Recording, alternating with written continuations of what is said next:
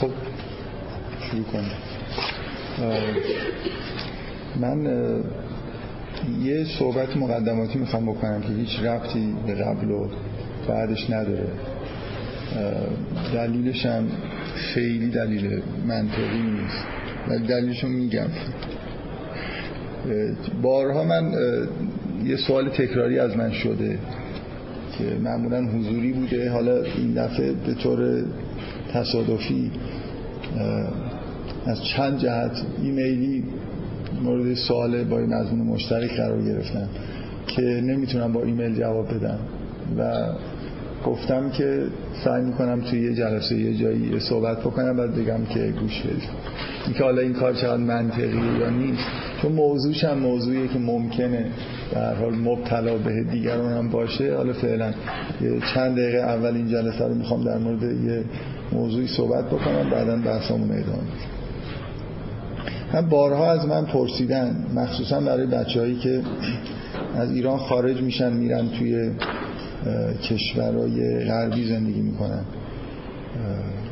مخصوصا شاید آمریکا. یا کانادا کمتر شاید اروپا. این سوال پیش میاد که اصلا دین چه فایده ای داره؟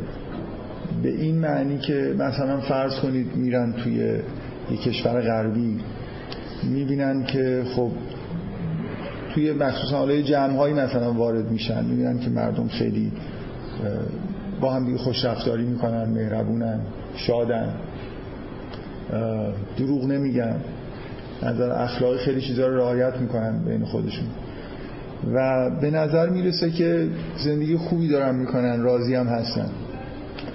و یه حسی خب به وجود میاد که مخصوصا برای آدمی که از ایران رفته مردم اینجا شاد نیستن مردم اینجا دروغ میگن مردم اینجا خیلی کارا می‌کنن مثلا روابطشون هم با هم دیگه ممکنه. در حداقل از روابط اجتماعی به نظر می‌رسه که اختشاشایی وجود داره. حق هم دیگر رعایت نمی‌کنن. رانندگی بلد نیستن بکنن. این نظم اجتماعی ندارن تو روابط فردی هم که خیلی به نظر نمی‌رسه روابط فردی تو ایران چنگی به دل بزنه. این همه کلاهبرداری. ما یه رکوردی که اخیرا مجددا موفق شدیم. مرتب ایران یه رکوردهایی رو ثبت می‌کنه. فکر می‌کنم رکورد تعداد شکایات به دادگستری و اینا رو ایران زده. یا لاقل آماری که وجود داره وحشتناکه. چند میلیون شکایت در سال گذشته به محاکم قضایی ارائه شده. چند میلیون یک کشور مثلا. من فکر نمی کنم تو چین و آمریکا و اینا کار به مثلا چندین میلیون شکایت در سال برسه. اینکه حالا از رفتن از اینجایی که این همه ادعای دیانت و این حرفا وجود داره به یک کشوری که مردم عملا خیلی چیزها رو شاید بهتر از اینجا دارن رعایت می‌کنن. خب این سوالو برای خیلی به وجود میاره من بارها واقعا کسایی که میرن برمیگردن یا همونجا که هستن این سوال از من پرسیدن که اصلا برای چی باید به مثلا این مقررات دینی روزه گرفتن نمی‌دونم. مثلا قراره که روزه بگیریم که اخلاقمون خوب بشه. خب به نظر می‌رسه که روزه گرفتن اخلاق مردم مسلمون رو خیلی خوب نکرده. اونا مثلا روزه نمی‌گیرن شاید اخلاقشون بهتر. قرار مثلا نماز بخونیم که به یه حالت معنویتی برسیم. خب خیلی اینجا به نظر نمی‌رسه که تو نماز خوندن حالت های معنوی به دست بیاد در حالی که اونا ممکنه حالا خیلی ادعای معنوی به اون معنا ندارن ولی و آخر دیگه کلا ما یه سری احکام شریعت رو با تأکید خیلی زیاد رعایت می‌کنیم و یه جوری اعتقاد داریم که وجود دین ضروریه. بعد به نظر می‌رسه که بعضی از کشورها و جوامع که اینا رعایت نمی‌کنن نه تنها عقب افتاده تر نیستن بلکه از یه جهاتی از نظر اخلاقی و رفتاری جلوتر هم هست. مخصوصا من تاکید می‌کنم تو این فضای یه مقدار زنده تر و شادتری که توی کشورهای غربی وجود داره و مردم یه جوری به نظر می‌رسه که از زندگیشون راضی هن. از زندگیشون دارن استفاده می‌کنن اینجا خورده حالتهای افسردگی و مثلا دل مردگی و اینا بیشتر بگذاریم به این نکته ایه که خیلی ها در سوال سوال نمی‌دونم فلسفی و فکری و اینا نیست سوال خیلی احساسیه یعنی آدما برخورد می‌کنن با همچین شرایطی و احساس می‌کنن که چندان دلیل قانع کننده ای نمی‌بینن برای دینداری و وجود دین. من فکر می‌کنم جواب سوال من عملا توی خیلی از جلسات به این موضوع در واقع اشاره کردم که یه جوری انگار از اون حرفا می‌تونم استفاده بکنم برای اینکه جواب این سوالو بدم. حالا فعلا سعی می‌کنم مستقل از حرفایی که زدم بحث بکنم. ببین ریشه در واقع این که چرا دین وجود داره درکی که ما از مسئله دین داریم فکر می‌کنم اختلاف سر شعن انسان. یعنی یعنی اینکه مثلا فرض کنید اینکه آدم ها دنیا اومدن شاد زندگی بکنن به همدیگه مهربونی بکنن. حالا اون چیزی که وضعیت ایدئالی که شاید در بعضی از جواب مسیحی حتی دیده بشه. حالا من خیلی اسناد و مدارک روشن ندارم که بگم که واقعا این حالت ایدئالی که مسیحی ها ازش حرف می‌زنن تا چقدر وجود داره.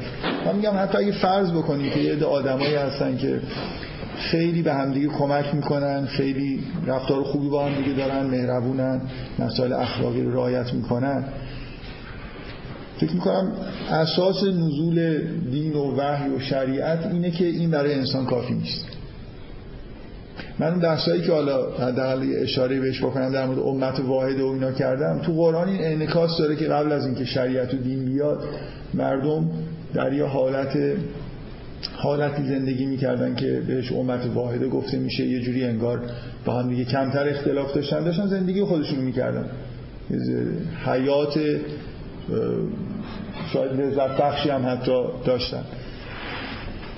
و دین همونطوری که تو همون آیه معروف سوره بقره هست اینجوری نیست که وقتی که اومد اختلاف ها رو از بین برد بلکه اختلاف های جدیدی علاوه بر حالا اگه اختلافاتی به وجود اومده بود اختلاف های جدیدی هم ایجاد کرد.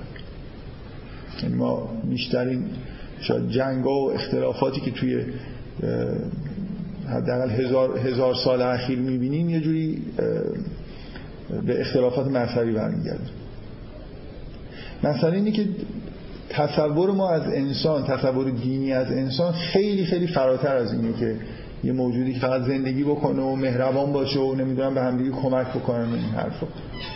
یعنی شعن انسان از نظر دینی اینه که به یه مراحل خیلی خیلی بالایی از هستی از آگاهی می‌تونه برسه. که مطلقا با همینجوری زندگی کردن نمیشه بهش رسید. احتیاج به تمرینایی داره. مثل در واقع شریعت مثل یه حالت به شده اون چیزی که عرفا بهش طریقت عرفانی میگن. قراره که انسان ها با عمل کردن به یه سری مقررات از لحاظ وجودی از لحاظ شناختی به مراحل خیلی خیلی بالاتر از این چیزی که تو زندگی عادی بهش می‌رسن برسن. و این این هدف نزول شریعت و دین و این حرف هست. و, و چیزی که من روش بارها تاکید کردم الان می‌خوام تکرار بکنم اینه که این حقیقت پذیرفتنیه که وقتی که دین میاد در کنار اینکه یه عده افراد خاصی که در اقلیت هستن از دین استفاده می‌کنن و به اون مراحل بالایی که انسان می‌تونه برسه می‌رسن اکثریت افراد از اون حد معمولشون هم ممکنه پایین تر بیان و این فکر می‌کنم اتفاقی که تو جوامع دینی معمولا میفته یعنی یه عالم ایرادهای عجیب و غریب مثل ریاکاری و خیلی چیزا به وجود میاد که اصلا قبل از اینکه جامعه دینی تشکیل بشه تشکیل نشده به وجود نیومده بود. وجود نداشت. بنابراین اگه آدمی از دین بهره برده باشه. من فکر می‌کنم یعنی مثلا فرض کنید روزه گرفته باشه و اون حالات معنوی که در مثلا ماه رمزون برای مسلمون ها باید پیش بیاد برای کسی پیش اومده باشه.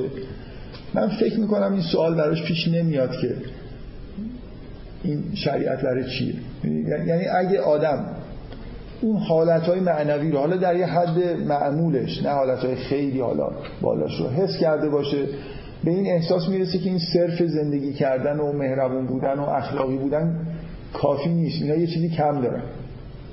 ولی اگه کسی از دین واقعا استفاده نکنه و به هیچ جور شناخت مثلا برتری نرسه به هیچ جور احساس عمیقتری از اون چیزی که به طور نرمال داشته نرسه خب من فکر می‌کنم واقعا در برخورد با یه زندگی بدون دین اگه, اگه بره توی یه جامعه که اصلا از نظر تاریخی در مرحله امت واحد است شاید به نظرش برسه که اینا بهتر دارن زندگی می‌کنن. من الان مشخص شد یکی از ایمیل هم ایمیلی بود که در مورد یه ماجرایی یه میسیونر مذهبی که رفته بود تو جنگل های آمازون با یه عده آدمی که در بدوی ترین شرایط از نظر شناختی زندگی می‌کردن برخورد کرده بود که اینا غیر از اینکه یه چیزی رو ببینن باور نمی‌کردن. خب این خیلی خیلی کودکانه است دیگه. یعنی اصولا کسی که فقط در واقع تو مراحل کودکی اینجوریه که هر چیزی که الان حضور داره من حسش می‌کنم همین وجود داره. دقیقا مراحل در واقع تکامل شناخت انسان اینه که آدم از این حالتهای ساده حسی شناختش فراتر میره. به یه مراحلی می‌رسه که یه چیزهایی که ندیده رو هم عینا به اندازه چیزی که دیده براش اعتبار پیدا می‌کنه. اینکه یه آدمی که مثلا قرار تبلیغ دین بکنه بره با یه همچین آدمایی برخورد بکنه و این تحت تاثیر اونا قرار بگیره این دقیقا نمونه آدمیه که واقعا دینداری نکرده. و هیچ رشدی از نظر فکری و روحی و اینا پیدا نکرده وگرنه من وقتی که میخوندم طرف کتاب نوشته در وصف این آدما که اینا. خب یه جورایی ببینید باز من روی این تاکید می‌کنم اون امت واحده اون اون جوامع این شکلی که هنوزم خوشبختانه به نظر می‌رسه یه جاهایی وجود دارن جاهایی که خیلی وحی و شریعت و اینا اصلا بهشون نرسیده. اینا یه محسناتی هم جدا دارن. یعنی خیلی پیچیدگی ها و شیطنت هایی که توی جوامع پیشرفته تر از نظر فکری هست اونجا وجود نداره. ساده تر دارن زندگی می‌کنن. ولی دقیقا همون متنی که من خوندم به شدت همینو نشون می‌داد که این در امت واحد موندن چقدر از نظر شناختی از نظر آگاهی در واقع انسان توی مراحل پایین نگه میداشت.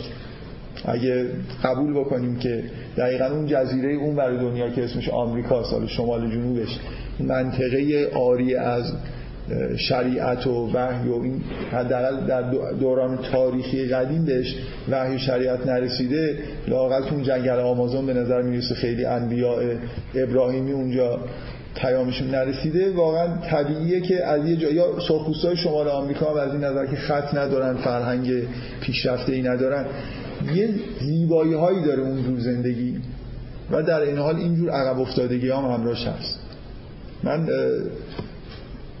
در حال تأکیدم روی اینه که همه ما باید بپذیریم که بدون دین زندگی کردن خبر نداشتن اصلا از شریعت یه محسناتی هم داره.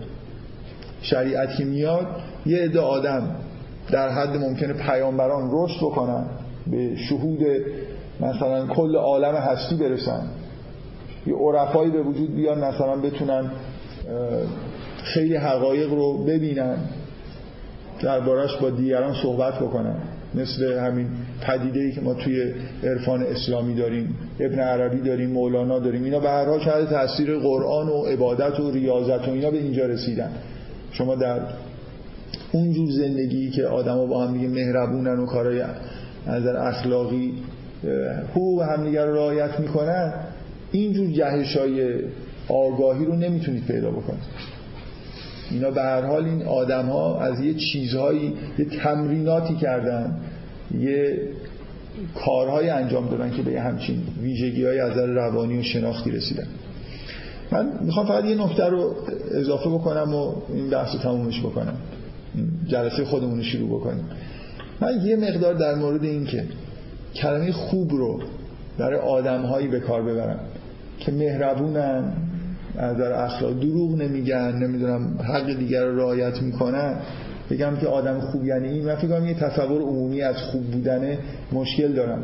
برای خاطر اینکه به نظر من یه بخش حداقل نصف خوب بودن آگاه بودن. یعنی من یه آدم مثلا جاهل ناآگاهی که هیچی نمی‌دونه هیچی از دور خودش نمی‌فهمه. فقط همینجوری یه زندگی روزمره خیلی خوبی داره به کسی هم ظلم نمی‌کنه. این این صرف خوب واقعا خوب بودن نیست. یعنی من, من فکر می‌کنم یکی از ویژگی های اسلام مخصوصا در مقابل با مسیحیت اینه که اسلام بی نهایت روی آگاهی تاکید داره روی دانش تاکید داره.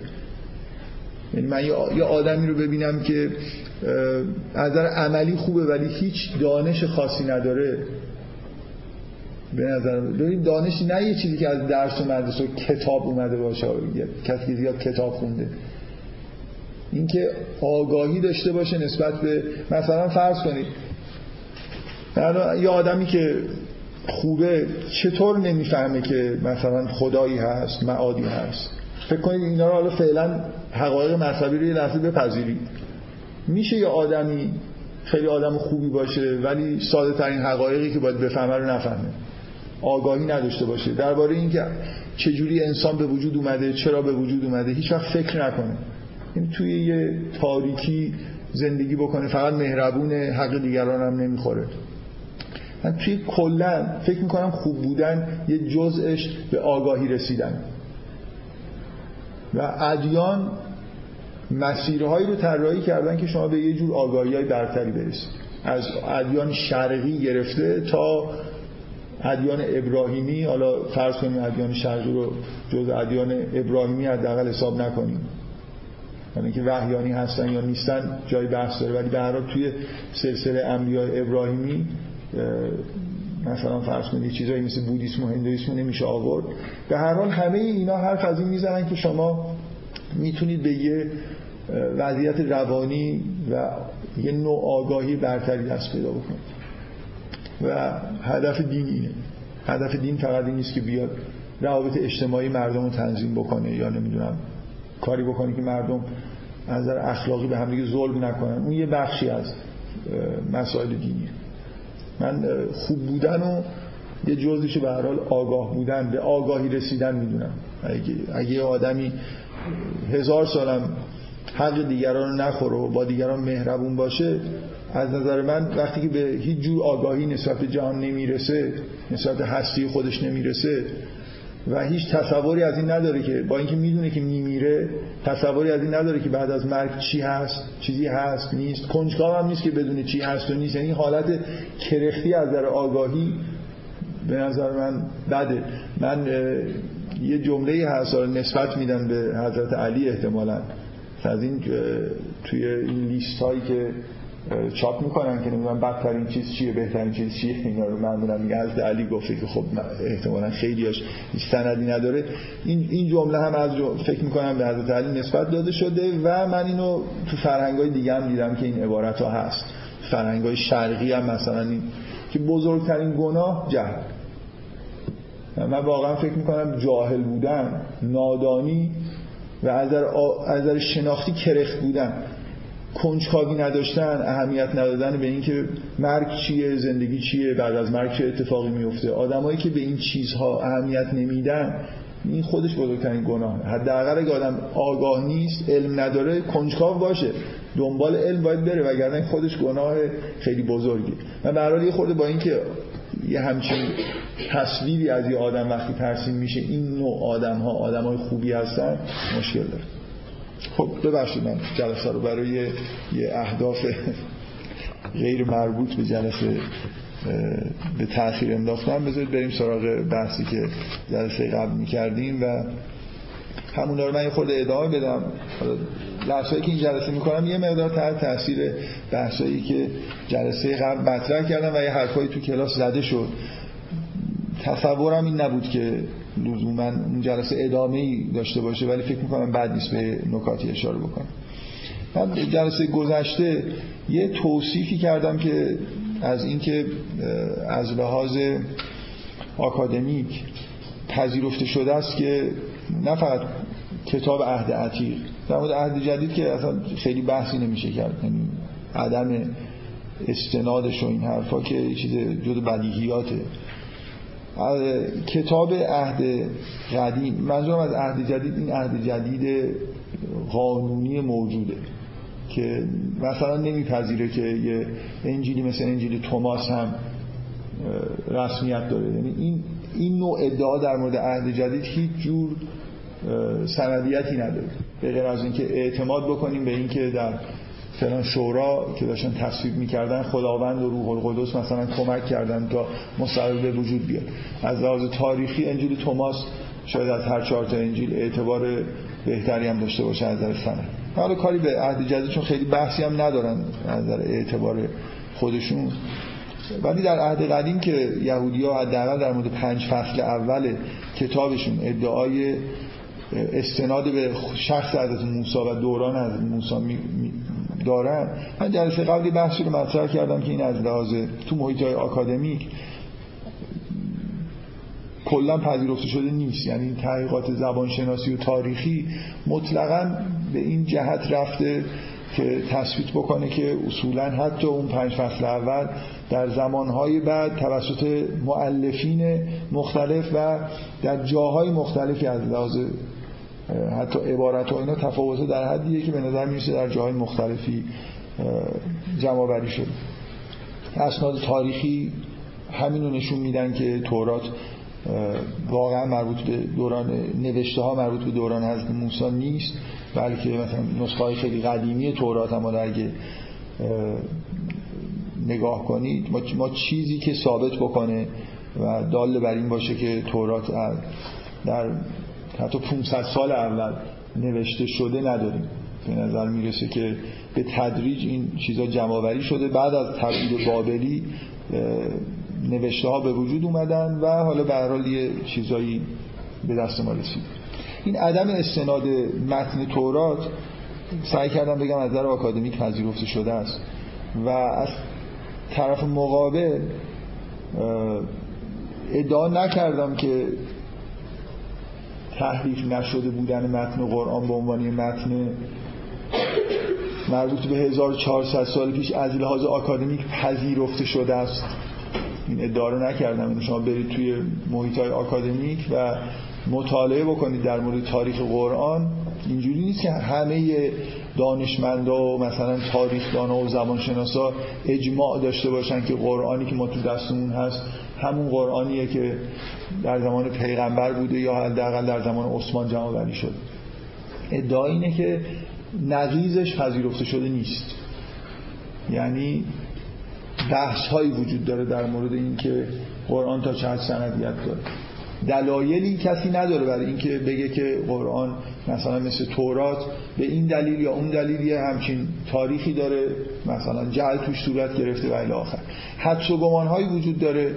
در موردشون بحث میشه. حالا اینکه مثلا شما فرض کنید من به عنوان مثال خاص سه تا تئوری وجود داره در مورد توی سه تا تئوری آکادمیک وجود داره. در مورد اینکه قرآن چجوری جمع شده. که یه تئوری اینه که در زمان عثمان جمع شده. در قبل از عثمان نوشته های پراکنده و حافظین قرآن وجود داشتن که در زمان تورات اینا در واقع به صورت یک کتاب. من وقتی میگم جمع منظورم به فرم یک کتاب در اومدن چون در مسیحیت این اتفاق مثلا تو قرن چهارم افتاده که یه چیزی یک کتاب تحت عنوان کتاب مقدس عهد جدید به وجود اومده. قبلا همینجوری نوشته های پراکنده ای بوده. در مورد قرآن اولین ادعای آکادمیک اینه که در زمان عثمان جوابری شده. یه ادعای آکادمیک دیگه اینه که در زمان پیامبر جوابری شده. نه اینکه از طریق مسلمان این ادعا باشه از آدمایی که اصولا حالا من نمی‌دونم دیندار هستن یا نیستن مثلا معروف ترین آدم آکادمیسیانی که این ادعا رو سعی کرده ثابت بکنه یا آدم معروفی به اسم جان برتون که مدعیه که اگه اشتباه نکنم ادعاش اینه که همه روایت های مربوط به جمعوری در زمان عثمان اصلا جعلیه. و قرآن با ترتیب سوره ها در زمان پیغمبر جمعوری شد.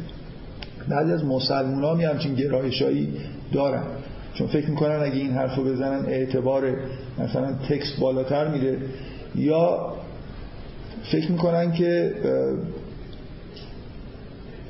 جواب مناسبی ندارن برای اینکه چرا پیامبر خودش این کارو نکرده. بنابراین پیامبر باید کرده باشه. از اینجور استدلالایی که لابد اینجوری بوده. یعنی من حقیقتش حالا نمی‌خوام خیلی ادعا بکنم که چون متخصص تاریخ قرآن و اینا نیستم. ولی یادم نمیاد که توی اینجور ادعاها خیلی سند تاریخی دیده باشم که مثلا بگن که بنا به فلان اسناد مدارکی که وجود داره متنایی که وجود داره این ادعا درسته. بیشتر روی خود متن بحث می‌کنه که قرآن این ازش اینجور برمیاد که در زمان پیامبر مثلا فرض کنید یه استدلالی که می‌کنن اینه که قرآن خودش خودش رو به عنوان کتاب معرفی می‌کنه. مرتب یعنی شما میگم شما قرآن رو می‌خونید به نظرتون میاد که این کتاب یه جور انگار از مدون بودن خودش داره خبر میده؟ من, من به نظرم استدلال درستی نیست ولی به هر حال اینجور استدلالا دارم. برای اینکه بگن در زمان پیامبر جمعوری شده بود. و گرایش س... دیدگاه سوم آکادمیک که به هر حال مطرح شده اینه که قرآن در سه قرن اول هجری هنوز چیز نبوده. یعنی در قرن در دو قرن اول هنوز مدون شده نبوده و باز این گروه سوم هم احادیث مربوط جمعآوری قرآن در زمان عثمان رو انکار می‌کنن و میگن که در قرن سوم بوده که برای اولین بار قرآن به صورت یک کتاب نوشته شد. که اگه اشتباه نکنم آدم معروفی که این تئوری رو داده آدمیه به اسم مینگالا که مستشرقیه که حالا سعی می‌کنه با بحثای مثلا تاریخی و مثلا سند شناسی و اینا حرف از این بزنه که حالا در دلایل کافی نداریم برای که قرآن و عثمان وجود داشته و این حرفا و حالا دلایلی که من خیلی جزئیاتشون نمی‌دونم به هر حال همچین تئوری رو مطرح کرد. من حرفی که جلسه قبل می‌زدم این نبود که دوباره تکرار می‌کنم. این نبود که همچین بحثایت هم وجود نداره و همه پذیرفتن که قرآن در زمان پیغمبر یا در به خوبی در زمان عثمان جوابری شد.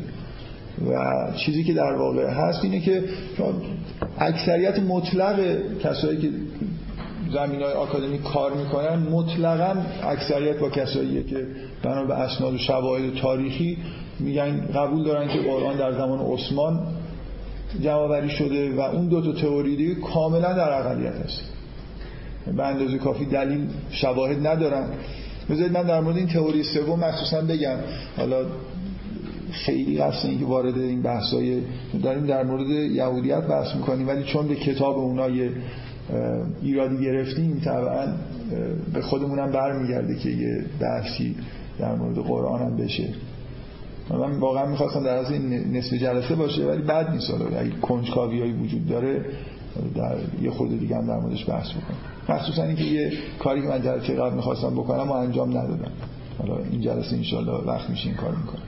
که در مورد اختلاف قرائت و قرآن یه بحث اینجا بکنم. بارها از من پرسیدن که اینا چجوری و این خب شما یه ماجرایی که شبیه شاید ماجراهای من توی بحث مسیحیت و یهود یهودیت روی دو تا کشف مهم تاریخی تاکید کردم. یکی این که کتابخانه به اصطلاح نج حمادی کشف شد.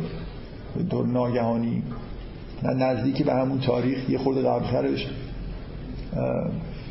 این تومارای بحرالمیت کشف شد که اسناد مهمی برای یهودیت هستن.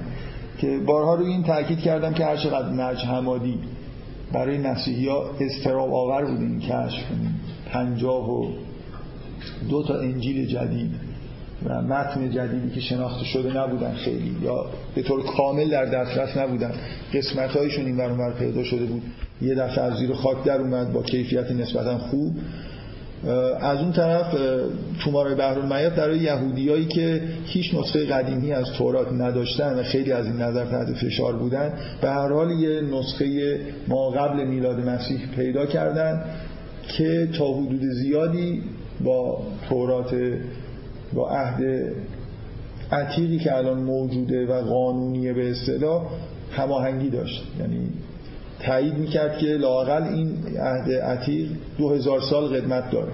متنش من نمی‌خوام بگم این ماجرایی که دارم میگم هم عرض با اون دوتا ماجراست توی تاریخ اسلام. برای خاطر اینکه واقعا مسلمان هیچ وقت خیلی از نظر سند قرآن تحت فشار نبودن که بخوان منتظر این باشن که یه دفعه از زیر زمین چیزی در بیاد. ولی این اتفاقی که در یمن افتاد تو دهه هفتاد 1970 و هفتاد خورده ای اوائل فکر می‌کنم تو نیمه اول دهه هفتاد.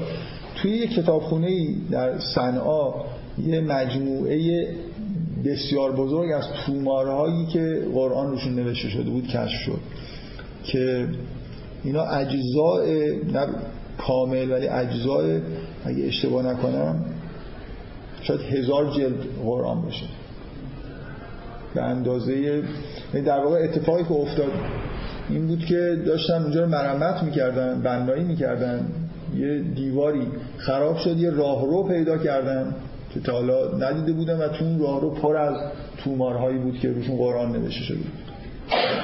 این ماجرایی داره که بعد نیست ماجرا رو بگم. من, من کلا از اشاره کردن به اینجور مسائل در مورد مسلمونا عبا که ندارم خود خوشم انگار میاد.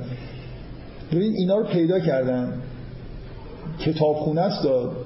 نج حمادی من نمی‌دونم گفتم یا نه. نج حمادی معروفه که اون آدمایی که پیدا کردن روستایی های مثلا مصری بردن خونه و قصد داشتن به عنوان هیزم ازش استفاده کنن از این کاغذو و حالا یه نفر به به داد این چیز رسید که مثلا اینا رو نسوزونن این این دفعه توی اونجا توی روستای عقب افتاده در صحرای سینا بود. این دفعه توی کتابخونه در یمن این اتفاق افتاد.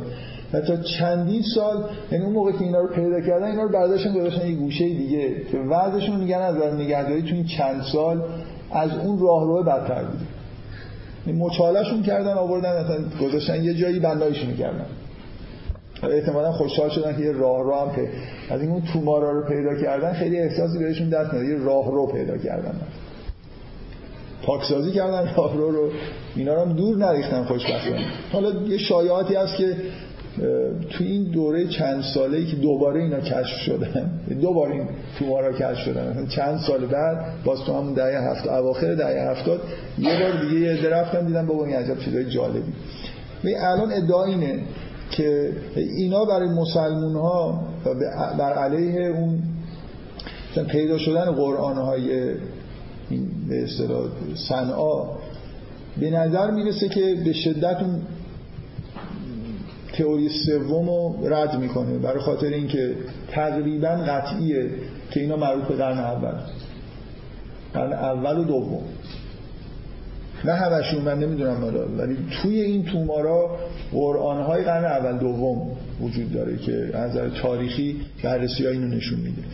و اختلافات این قرآن ها با قرآن های موجود کاملا قابل صرف نظر کردن. یعنی چون خط قدیمی دارن اختلاف میگن که من نمی‌دونم به نظر میاد از روی اینا میکروفیلم کاملی تهیه شده. چیزی که من شنیدم اینه که این قرآن ها به شدت به اختصار نوشته شدن. یعنی فرض بر اینه که کسی که داره می‌خونه مثلا حافظ قرآنه. بنابراین اینجوری نیست که همه آیه رو کلمه به کلمه بنویسن. به آیات انگار دارن اشاره می‌کنن. خیلی از این متن اینجوریه. که هیچ کسی ادعا نکرده که این معنیش اینه که واژه‌ای بعدا به اینا کم و زیاد شده. میگن که این یه جور در واقع نحوه نوشتن قرآنه که بعضی جاها مثلا یه چیزایی که همینطوری که اعراب نمیذاشتن نقطه نمیذاشتن یه سری چیزا رو هم مثلا حذف کردن. شاید اگه این حرف رفتی اینجا به نظر می‌رسه که بدیهیه که باید باشه حذف کردن. من نمی‌دونم این مسئله اختصار تا چه حده.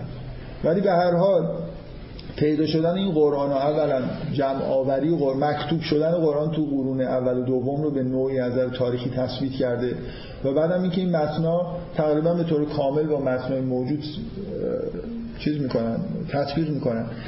یه ماجرایی که پیش اومد که بذار اینا رو هم بگم بد نیست که خلاصه فکر نکنید که اینا رو در یمن مثلا خود مسلمونا برداشتن تومارا رو جمع جورش کردن.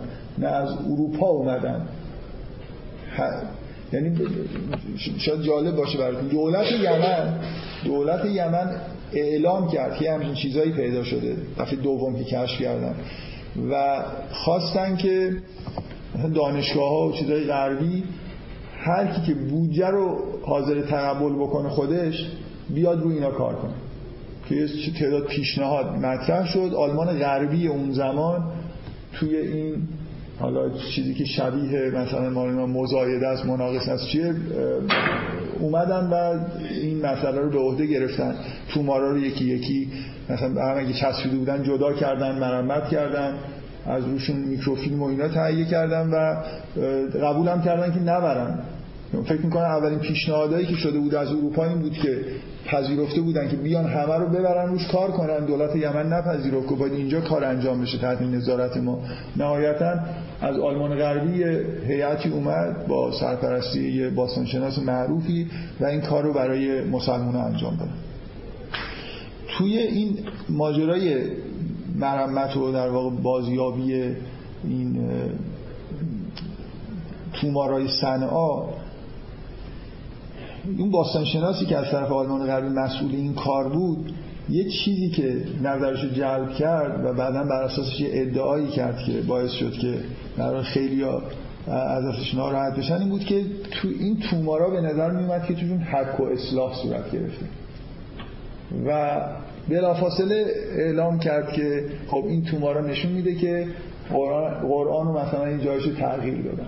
مثلا فرض کنید یه چیز کاغذی که حالا مثلا یه نفر نوشته باشه پاک کرده باشن دوباره یه چیزی روش نوشته باشن. این آثاری که از نوشته های قدیمی تر روی این تومارا وجود داشت رسما این اعلام کرد که آره این نشون میده که قرآن تطور و تکامل داشته و عوض شده و این حرفا. که خب یه جنجالی به وجود اومد. ولی فکر می‌کنم الان تو محیط آکادمی که یه نفر هم نباشه که اینجوری به این ماجرا نگاه کنه. یعنی به نظر میاد که این یه پدیده طبیعیه که توی اون محیطی که کاغذ و اینجور چیزا خیلی خیلی کم بوده چند باره استفاده می‌کردن از کاغذ. یعنی تمام اون نوشته های زیری رو بررسی کردن و چیز جالبی توش پیدا نکردن که مثلا بگن که اینجا یه واژه قرآن بود و عوض شده. فقط یه آثاری از یه, جور نوشته های قدیمی تر اون تومارا بوده که فکر می‌کنم همه الان پذیرفتن که این در واقع مثل اینه که شما یه تومارایی رو برداشتید پاک کردید روش قرآن نوشتید دیگه. این چیز خیلی عجیبی نیست. هر حال پیدا شدن این مجموعه صنعا خیلی به نفع مسلمان از نظر سندیت و قرآن که حداقل اینو تثبیت می‌کنه که در قرن اول و دوم قرآن مکتوب شده و اینجوری نیست که تو قرن سوم کتابت قرآن انجام شده باشه. این موضوع رو من گفتم برای خاطر اینکه یه خود بیشتر در واقع اینو باز بکنم که وضعیت آکادمیک بررسی تاریخ قرآن چجوری هیچ شباهتی به وضعیت عهد جدید و عهد قدیم نداره. ادعاهایی وجود داره. خب به نظر می‌رسه که کسایی که مدعی جمعوری قرآن در غیر از زمان عثمان هستن به اندازه کافی دلیل مدرک ندارن و اکثریت قریب به اتفاق همون روایت معروف و وجود دارن قبول دارن که در زمان عثمان جمعوری شد. من جلسه قبل سعی کردم بگم که بدون مراجعه به تاریخ با مراجعه به متن با یه ذره ای مثلا اطلاع از ادبیات عرب شما توی این متن نشانه هایی پیدا می‌کنید که با وسواس و دقت زیاد قرآن جمع شده. یعنی لازم نیست که احادیث مربوط به جمع قرآن رو بهش اتکا بکنید که مثلا سر یه واو دعوا می‌شده و این حرفا. همین که توی قرآن انحراف از گرامر متداول عرب وجود داشته واجه وجود داشته که این واژه ها چندان ملموس و معنیدار نبودن برای همه آدمایی که تو حجاز زندگی می‌کردن. اینا و ثابت موندن اینا در قرآن نشون میده که واقعا تعهد داشتن با توجه به اینکه خیلی هم تاریخش نزدیک به دوران پیغمبره. همینم آدم انتظار داره که به راحتی نشه یه واب و جا به جا کرد. با توجه به تعداد زیاد آدمایی که ایمان دارن آدمای زیادی که بخشای بزرگی از قرآن یا همش رو حفظن و دست هایی که از زمان پیغمبر مونده. به هر حال همه شواهد تاریخی به نظر می‌رسه که اگه این روایت جمعوری قرآن در زمان عثمان رو بپذیری متن قرآن تا حدود زیادی سندیتش مثل در اندازه متون هزار سال قبل. تثبیت میشه. یعنی مثلا اختلاف قرائت حرفا ببین یه نکته که خیلی روش تاکید می‌کنن اینه که خط حجاز خط عربی که موقع نوشته می‌شد فوق العاده از رسم خط ناقص بود. نه نقطه داشته نه اعراب داشته. بنابراین یه تمام این اختلاف قرائت ها برمیگرده به اینکه شاید شما اگه اون متن اصلی قرآن رو مثلا به خط حجاز ببینید این که حالا این تعملونه یا یعملونه خب چون نقطه وجود نداره هر دوتاش می‌تونه باشه و این اختلاف ایجاد کرده. اولین بار دو سه قرن بعد از هجرته که قرآن با اعراب و نقطه گذاری و این حرفا نوشته شده. مثلا خط اون زمان این امکاناتو نداشته. من یادم نیست کجا خوندم ولی حرف کیه؟ مثلا مستشرقی گفته یا از آدم های مسلمان ها گفتن. واقعا این جالبه که متنی که نقطه براش نذاشتن و اعراب نداشته اینقدر اختلافاتی که توش به وجود اومده کم. یعنی یه خورده خودش باز کم بودنه. شما اگه یه متنی رو همین الان به زبان فارسی بدون نقطه و با یه چیزایشو حذف کنی جورای مختلف میشه خون. و این در, در واقع شاید مقدار به دلیل اینه که خب حافظای قرآن زیاد بودن و یه در واقع یه مکتوب وجود داشت و یه جریان سینه به سینه نقل شدن که در کنار هم باعث شد که خیلی اختلاف ایجاد نشه. و اگر نه بدون نقطه و اعراب شما همین الان یه خط کوفی پیدا کنید. عربی قرآن نباشه که قبلا دیده باشه یعنی عبارت عربی باشه واقعا خیلی جا احتمال به وجود اومدن مشکل هست. خب من یه نکته رو می‌خوام بذارید من برای اینکه این کاری که عقب مونده رو انجام بدم مطمئن باشم که این جلسه در انجام میشه این کار بکنم و بقیه بحث رو که بمونم خیلی مهم نیست. من یه یه کتاب خیلی معتبریه تحت عنوان 14 روایت در قرائت قرآن. به زبان فارسی آقای محمد جواد شریعت که خب آدم خیلی معروفی توی زمینه تاریخ قرآن و علوم اسلامی هست. اونو جمعوری کرده. من جلسه قبل تصمیم گرفته بودم که هر چقدر وقت باقی موند آخر جلسه مثلا یه سوره رو مثلا نمونه. من انتظار ندارم همه آدما برن اختلاف قرائت رو مثلا مو نگاه بکنم من خودم این کارو نکردم. ولی برای اینکه فضای اختلاف قرائت چون دستتون بیاد که چجوریه توی سوره چند تا مثلا فرض کنید جا وجود داره که در چهارده روایت مختلف با هم اختلاف دارن. در قبل تصمیم گرفتم که یه سوره رو در مورد اختلاف قرائتش به طور کامل برای اینکه فیر باشه رندوم یه خورده. یعنی نیام بگم که حالا مثلا که ممکنه یه نفر بعدم بگه که خب این سوره قرائتش کلا من کتابو دارید حجمشو می‌بینید. تعداد صفحاتش مثلا نزدیک هزار صفحه است. و بعد من یه آمار می‌تونم بهتون بدم که تو هر صفحه چند تا اختلاف قرائت مطرح شده. شهرت داره که تعداد اختلاف قرائت ها 200 مورد منجر به اختلاف معنا وجود داره. 200 مورد. ولی جمع اختلاف قرائت ها شاید مثلا بالای هزار مورد باشه ولی اکثریتشون جوریه که فرقی نمی‌کنه. حالا این با سین نوشته بشه یا با ساد مثلا معنیش همون اختلاف تو املاست همه چیز هر جور اختلاف اینجا تو این چهار روایت وجود داره تو این کتاب اومده. تا حداقل اونجا که من می‌دونم فکر می‌کنم همه با هم در واقع این کتاب مثل می‌دونید چی میمونه؟ این کاری که ادبا می‌کنن یک دیوار مثلا جمع می‌کنن بعد یه علامه اختصاری اون زیر می‌ذارن که انواع و اقسام نسخه های خفی که وجود داره هر کدوم توش چی اومده. این یه چیزی تو همین مایاسی به حال. اختلافات قرآن من یه سوره انتخاب کنید تقریبا همه سوره ها معادلن از نظر اختلاف دارن. سوره کهف. سوره کهف اولین اختلاف قرائت تو آیه 16 است. بذارین اول بگم سوره کف چند صفحه اختلاف قرائت داره. اینا این هم می‌بینید این نیست که نوشت اختلاف قرائت نوشته باشه. یه آیه رو مثلا میگه فقط در موردش بحث می‌کنه دیگه. توی هر صفحه یه دونه یا در اکثر دو تا مدخل وجود داره اینجا.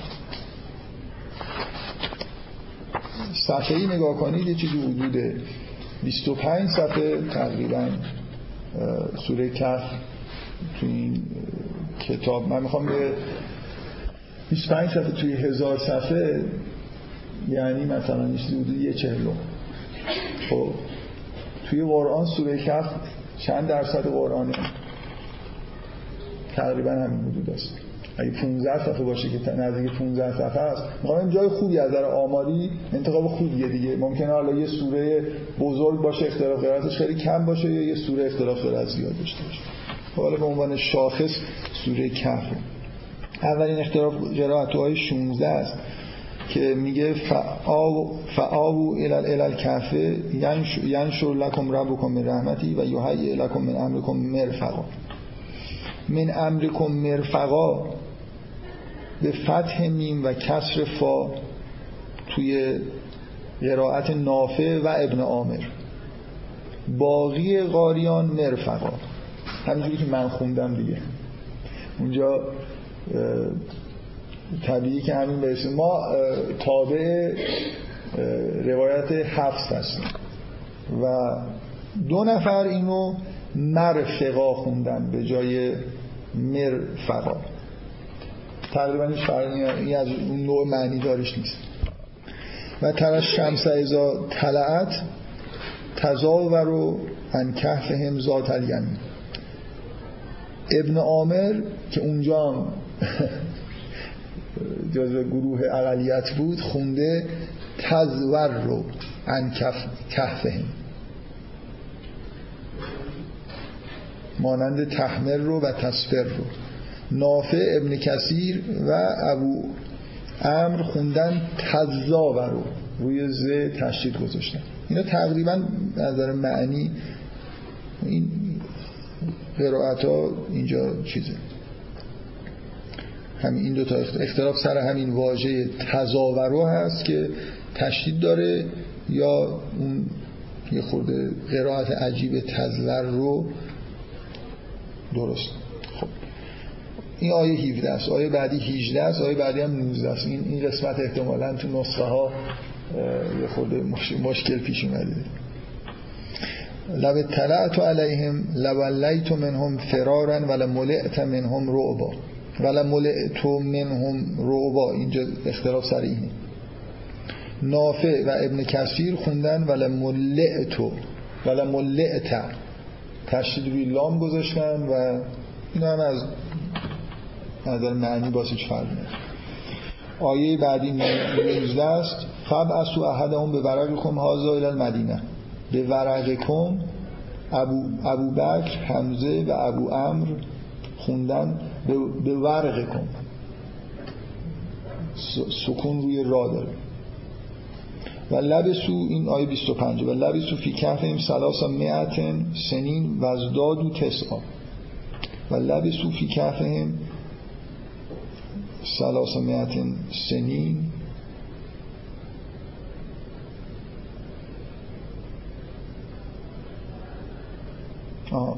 سلاسا مئتن همزه و کسایی تو روایتشون سلاسا مئته تنوین نداره. که اصلا نمی‌دونم از گرامری چجوری میشه تنوین نداشته باشه. به هر حال اینجوری خوندن. باز اینا از معنایی فرقی نداره. باقی قاریان هم سلاس معتن خوندن. ما لهم من دونهی من ولی ولا یشرک فی حکمی احد. ولا تشرک فی حکمی احد. این این یه و اختلاف داشتن خیلی زیاده توی اختلاف قرائت. اینکه آیا این غایبه یا حاضر دیگه؟ یه نفر ابن عامر خونده ولا تشرک فی حکمی احد. یه نفر گفته اصلی ولی رد کردین هم که خوده باقی قاریان ولا یشرک اون یه نفر دیگه در مورد این ابن عامر اظهار نظر کرده. جزء اختلاف قرائت نبود. باقی قاریان خوندن ولا یشرک بیان آیه 28 یدعون ربهم بالغدات والعشی. بالغدوت والعشی. ابن عامر خونده. همش ابن عامر شد تو سوره کف خیلی قدوه توی قرآن اومده. یعنی غیر عادی نیست. و تمام اینا هم دقت بکنید. قدوه از املا بدون چون الف فلان نمی‌دونم با قدات نمی‌دونم فرق نداره. یعنی اینا اکثرا مال همینه که شما یه چیزی رو دارید می‌خونید که اعراب نداره نقطه نداره های مقصود نداره. بنابراین جا برای همچین اختلافاتی از قدوه به یه واژه درستی از عربی تو قرآن هم بکار آیه 34 و 42 و کان له ثمر و کان له ثمرون و احیط به ثمرهی تو آیه 42 آسم گفته و کان له ثمرون و احیط به ثمرهی ابو ام گفته سمرون و احیط به سمرهی جالبه که اینا یه واژه‌ایه. فاصلش هشت آیه است.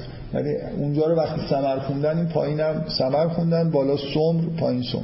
باقی قاریان سمر خوندن. سمرون که جمعش سماره. این نمونه یه اختلاف قرائتیه که الان ما داریم از آسم تبعیت می‌کنیم که در اقلیته باقی قاریان اینجا سمر خوندن. بله. فکر نمی اینا همش به معنی میوستی آخر این متن مثلا مربوط به باغ و اینا معلومه که معنیش چیز دیگه نمی‌تونه باشه. فقط اینا اختلاف توی واجه های مشابه هم دیگه هستن. تا اینجا یه سوره رو شما انتخاب کردی که مثلا من سوره دیگر نگاه کردم یه دو سه تا یه جایی یه خورده به نظر می‌رسه داره رو معنی تاثیر می‌ذاره. تا الان فقط همون یشرک و تشرک که اونم خیلی مهم نیست اختلاف معنی دار حساب میشن. آیه 36 ولی این ردت تو الى ربی لعجدن خیرم منها منقلبا. نافع ابن کثیر و ابن عامر. دیگه ابن عامر رو نگم دیگه. از ابن عامر توی مورد قبلی در اکثریت قرار لعجدن خیرم من هما منقلبا. اختلافش کجاست؟ لعجدن خیرم من هما آ من هما منها نه من هما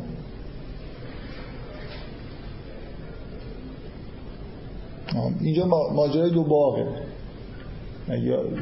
یادتون باشه سوره کف جاییه که اون دو نفری که یکیشون دوتا باغ داره اونی که مغرور شده به باغش میگه وقتی که من بمیرم بعد میرم یه جایی که خدا از این باغها به من بهترشون میده.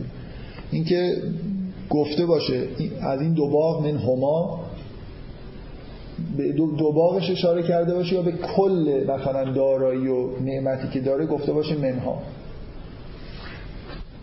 تفاوت بران توی اینه دیگه. اینجا داره در مورد دو تا باغ خودش مستقیما صحبت می‌کنه یا در مورد کل چیزی که داره. لاکننا هو الله این آیه 38 لاکننا هو الله ربی ولا اشرکو به ربی اعدا نافع به روایت اسماعیل و ابن عامر گفته لاکننا هو الله ربی. آها. باقی, باقی قاریان گفت خیلی عجیبه که اینجا توی خود شریعت توی کتاب اون چیز رو نوشته اقلیت رو بالا آیه رو نوشته و بعدا اکثریت میگن لاکن نه. نه لاکن یعنی اون الفه رو نمی‌ذارن. لاکن نا نیست لاکن نه. فلم تکن له فئتون ینصرونه من دون الله آیه 43 ولم یکن له فئتون یا ولم تکن له فئتون حمزه و کسایی گفتن ولم یکن باقی قاریان ولم تکن. آیه 44 هنالک الولایت لله الحق هو خیر ثوابا و خیر عقبا. حمزه و کسایی هنالک الولایت نه ولایت اینجا یه جوری معنی اختلاف معنی پیدا میشه. ولایت با ولایت اختلاف معنی داره. ولایت به معنای مثلا مسلط بودن ولایت به معنای دوستی کردن یا اینجوری که اینجا نوشته یعنی مثلا نصرت خدا. در حال این با اینکه یه دونه حرف از همه خفیفتر بود ولی ولایت و ولایت اختلاف معنا ایجاد اینکه ولایت خداوند هنالک ولایت لله لله الحق و خیر سوا و خیر.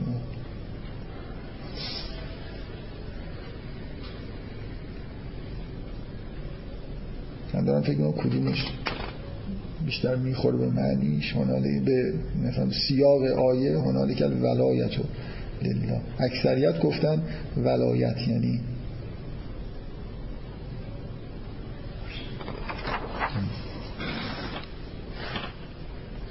آره اختلاف در حد معنی همچین چیزایی هستی آیه 47 و یوما نسیر الجبال و تر الارض بارزتا و حشرناهم فلم نقادر منهم احد. ابن کثیر ابو امر و ابن عامر گفتن و یوم تسیر الجبال. نه نسیر الجبال. یعنی اینکه ما سیر میدیم یا سیر مثلا داده میشه. باقی قاریان گفتن نسیر و ما کنت متخذان مزلین از و یوم یقول یقول نادو شرکای الذین زعمتم. فدعوهم فلم یستجیبوا لهم و جعلنا بینهم موبقا. آیه 51 و 52 حمزه خونده و یوم نقول و نادو شرکای. چون نادو یقول و نادو یا نقول می‌گوییم نادو شرک شرکای خود را ندا دهید یا یقول و بهشون گفته میشه که اینجوری. باقی قاریان گفتن یوم یقول آیه 55 او یعتی هم العذاب و قبلا. او یعتی هم العذاب و قبلا آسم و حمزه و کسایی گفتن قبلا مثل سبلا و باقی قاریان گفتن قبلا ما پیرو آسم هستیم می‌خونیم قبولا پس اینجا اکثریت با قبل یادتون باشه آیه 55 رسیدید. دو مورد که ما در اقلیتیم. قرآن موجود در اقلیت. اینا با معنی دار نیست. و جعلنا لمهلک هم موعدا. ابو بکر به روایت از آسم و جعلنا لمهلک که هم موعدا حفظ لمهلک هم. زجاج گفته محلک اسم اینکه اظهار نظر. باقی قاریان لمه لکم. ما باز اینجا در اقلیت ما محلک می‌کنیم نه مهلک 63 بازم در اقلیتیم. و ما انسانی و شیطان کسایی انسانی باقی قاریان به کسر ها قرائت کردن. کسر کدوم ها؟ یعنی انسانی هی؟ آره دیگه. حفظ به زمه ها باقی قرآن به یعنی در قرآنی که ما داریم انسانی هو باقی قاریان همه میگن انسانی هی. آخرش کسر داره. قال له موسی هل که الان تعلمنا مما علمت رشدا مما علمت رشدا ابو عمر خونده.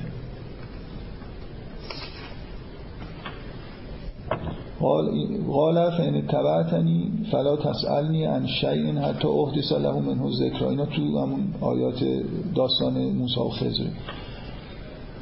عجمی از ابن عامر روایت کرده فلا تسألن عن شیء. نه فلا تسألنی عن شیء. از من نپرس یا نپرس؟ آخرش چجوریه؟ نون مشدد به با تأکید یا هفتاد و یک؟ قال اخرخت حال تغرق اهل و لقد جهت شیئا امرا. همزه و کسایی گفتن لیغرق به جای لتغرق دیگه خیلی عجیب. یو موسا داره به خز میگه. من نمیم چجوری ممکنه. مخاطب نباشه. تو آخه مجهولم نکرده که یقرقه من ها؟ مجهول نیست آخه یقرقه قال قتلت این شاید توی روایت نسخش اشکال داشته. این هم هست دیگه خلاصه. این روایت هم با نسخه هایی به ما رسیده ممکنه اشکال توی اون نسخه روایت. قال قتلت نفسا زکیتا به غیر نفس لقد جئت شیئا نکرا. نافع و ابن کثیر و ابو امر زاکیتا خوندن به جای زکیتا بعد بلغت من لدنی عذرا. نافع و ابو مکر من لدنی عذرا. بدون تشدید خونده. من لدنی نیست. یعنی طوری تلفظ کنیم که زمنه یا کسره اون معلوم نشود. یعنی چی؟ آیه هفتادش این توی قرآن های ما هست من لدنی من لدنی آها. اینجا اختلاف سر اینه که لدنیه یا لدنی. ولی گفته که به اشمام باید خونده بشه. اشمام یه جایی تو قرآن یه چیزی وجود تجویدی وجود داره به اسم اشمام. مثلا سوره یوسف تو همین روایت آسم یه جایی هست. این گفته یه, جور یه جوری باید بخونید که زمن و کسره معلوم نشه. مثلا یه جوری شبیه دیگه خیلی. این نیم این نیم اختلاف قرائت حساب میشه. چون زمه رو رد نمی‌کنه یه جوری با کسره می‌خواد که پنج سوپرپوزیشن زمه و کسره قال لو شئت لاتخذت علیه اجرا ابن کثیر و ابو امر خوندن ل... لتخسته رو خوندن لتخسته بدون تشدید و با کسر خیر. ما نیست که یه چیزی عادت باشه. من اونایی که می‌بینم چجوری اینو خوندن اینجوری؟ نیست اونو خوندی. آدم هر چی که دیده باشه به نظرش می‌رسه که اما عادیه دیگه. اینا چرا چیزای اقلیت چرا اینا چیزای مثلا پرت دیگه اون چند موردی که اقلیت طبیعیشو می‌گفتن.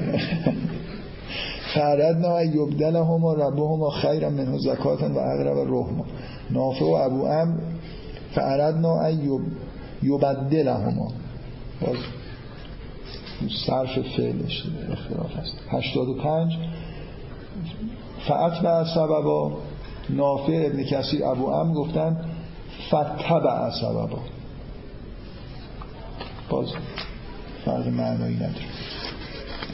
این می‌بینید که من هی یه دونه می‌خونم ورق می‌زنم. سر این که مفسرین در مورد این اختلاف قرارت چی گفتن اینا بحث کرده. فکر نکنید کتاب فقط همین می نویسه بعد صفحه سفیده صفحه برای چیزی دیگه می نویسه یعنی هر یه دونه اختلاف قرارت نزدیک یه صفحه میگه مثلا مجمع البیان چی گفته در اینجا فلانی چه اظهار نظری کرده. بعضی دلیل آوردن که اون نمی‌تونه باشه.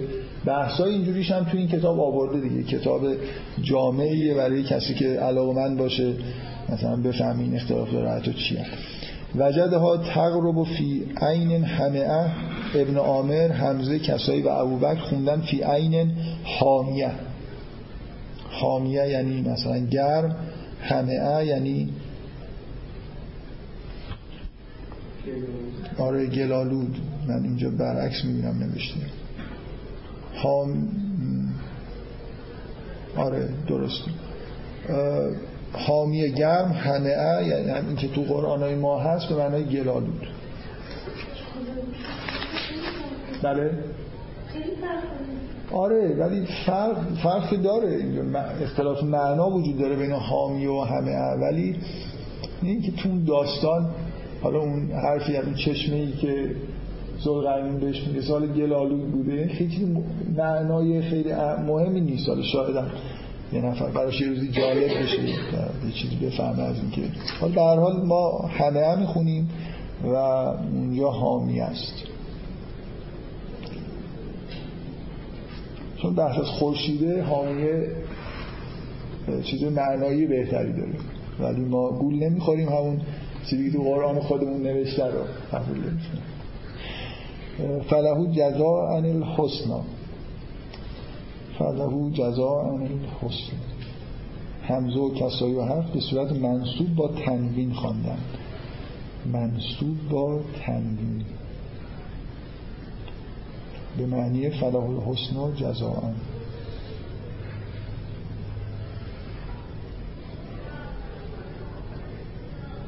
باز اینجا من علاقه مکس می‌کنم اینجا چیزی که خودش نوشته همینه. این باقی قاریان خوندن فلهو جزاء الحسنا این اقلیت خوندن فلهو جزاء عن الحسنا حتی اذا بلغ بین الصدین وجد من دونه ما قوما لا یکادون یفقهون قولا. شیش صفحه مونده. خیلی طول کشیده نگران نباشید. 93 ابن کثیر و ابو امر بین الصدین رو خوندن خوندن بین الصدین. و باقی باقی چی خوندن ببخشید این بعضی جا چیزی که خودش می نویسه منو من دیگه مکس می‌کنم می‌بینم اون بالا هم همین نوشته بود. و اینم همینو میگه. یعنی دنبال میگردم که باقی غرا کجا هستن. ابو امر گفته فنا همزه و کسایی بین از صدین خوندن. اینجا اختلاف دو گروه نیستن اقلیت و اکثریت نیستن. علت دیگه طولم کشیده این دو صفحه نوشته یک یه قرائت بین صدین وجود داره از ابن کثیر و ابو امر یه روای... قرائت بین صدین وجود داره از حمزه و کسایی.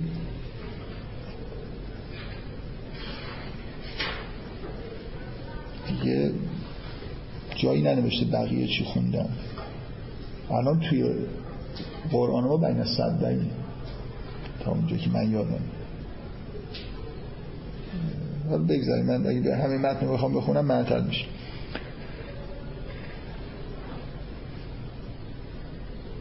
نافع ابن عامر ابو بکر همه را به رفع قرائت کردن حفظ همه را به نصب خوانده است. فکر کنم اینجا اصلا اکثریتی وجود نداره. اختلاف سه چهار گروه هن که هر کی جور خونده. اختلاف سر اون صد هاست. به هر حال معنیش همون ساختن صد.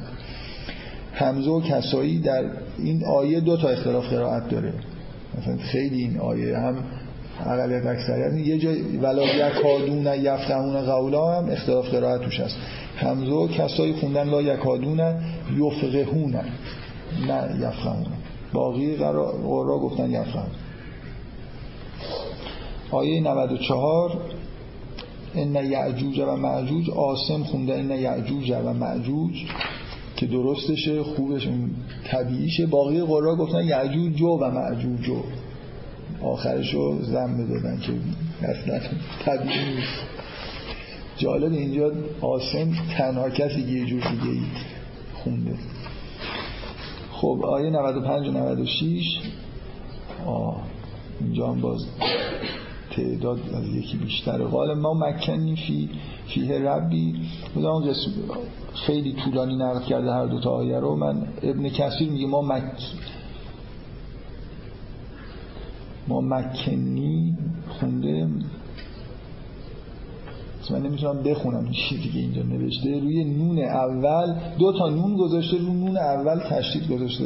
کنم اینجا اشتباه این اشتباه چاپی این کتاب احتمال در سومین مرحله خطا. آخرش هم من می‌خونم اشتباه می‌کنم. شما ممکنه اشتباه بشنوید. خلاصه این فکر کنم در مرحله سوم اشکال ایجاد شده چون نمی‌دونم اصلا این چجوری باید خون. بله؟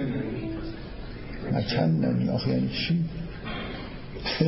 باشه من طبق روایت آیه نوروزی از ابن کسی نمی چون چهارده روایت اینجوری هم دیگه هفت تا قرائت بعد بعضیشون راوی های مختلف هم با هم اختلاف دارن. مثلا ما از روایت حفظ از آسم هستیم. این چیز. حالا این روایت نوروزی از ابن کسی ما مکن باقی قاریان مکن ابوبکر یه جای دیگهش اختلاف قرائت اینه که ابوبکر ردمن ایتونی بقیه گفتن آتونی ردمنش مشکل نیست. آتونی زبار الحدید ابو بکر گفته ایتونی زبر الحدید. یعنی به من آهن قطعات آهن بدهید. هر دو تا این باز دوباره ابو بکر بین صدفین رو خونده بین صدفین. ابو بله حمزه و ابو بکر هم قال ایتونی غترا خوندن. باقی قاریان آتونی خوندن و نمی‌دونم اون قطراش هم محل اشکال هست یا خلاصه توی داستان زلغرنین این اختلافات وجود داره.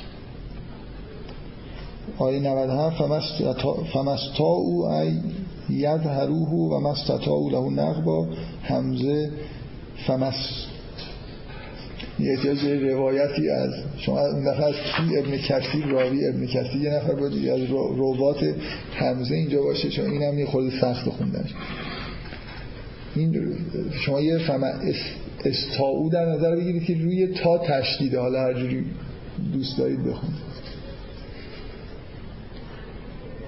بعد آیه 98 فایتا جا وعد و ربی جعله دکن همزه و آسم جعله دک جعله باقی قاریان دکن خوندن. آها همزه و آسم اینجا باز این اقلیت اون بالا نوشته. همزه و آسم و کسایی خوندن جعله دکا دکا تنوینم نداره آخرش. آخرش آیه 120 و الذین کفر و یتخذوا عبادی من دونی اولیاء. بله. 102 خب بعضی هم ممکن اینجوری باشه. آیه 120 مثلا یکی روایت کرد افحسب الذین کفر و یتخذوا عبادی من دونی اولیاء. یه روایتی از ابو بکر هست. افحسب افحسب الذین کفر باقی قاریان افحسب خوندن 109 همزه و کسایی قبل از قبل این فد کلمات ربی. لنفد البر قبل ان تنفد کلمات و ربی. همزه و کسایی خوندن این تنفد و اکثریت هم همزه و کسایی خوندن ینفد. ینفد کلمات ربی. خب این مجموعه اختلاف سوره کهف بود. من راستش این کار رو به این دلیل انجام دادم که و اینقدر میشنوید اختلاف قرائت که ممکنه یکی به شما بیاد بگه هزار تا دو هزار تا اختلاف قرائت وجود داره. اختلاف قرائت ها چی هم؟ و منشأشون هم فکر می‌کنم همین مثالا نشون میده که منشأ چیه. بیشتر از همه برمیگرده به اینکه نقطه نمیذاشتن اعراب نمیذاشتن یه اختلافایی به وجود اومده. علا رغم وجود اون سنت شفاهی نقل کردن قرآن و حفظ قرآن در این اختلافا تا حدودی طبیعه من راستش تأکیدم روی این بود که یه بار یه, یه سوره رو کامل بخونم.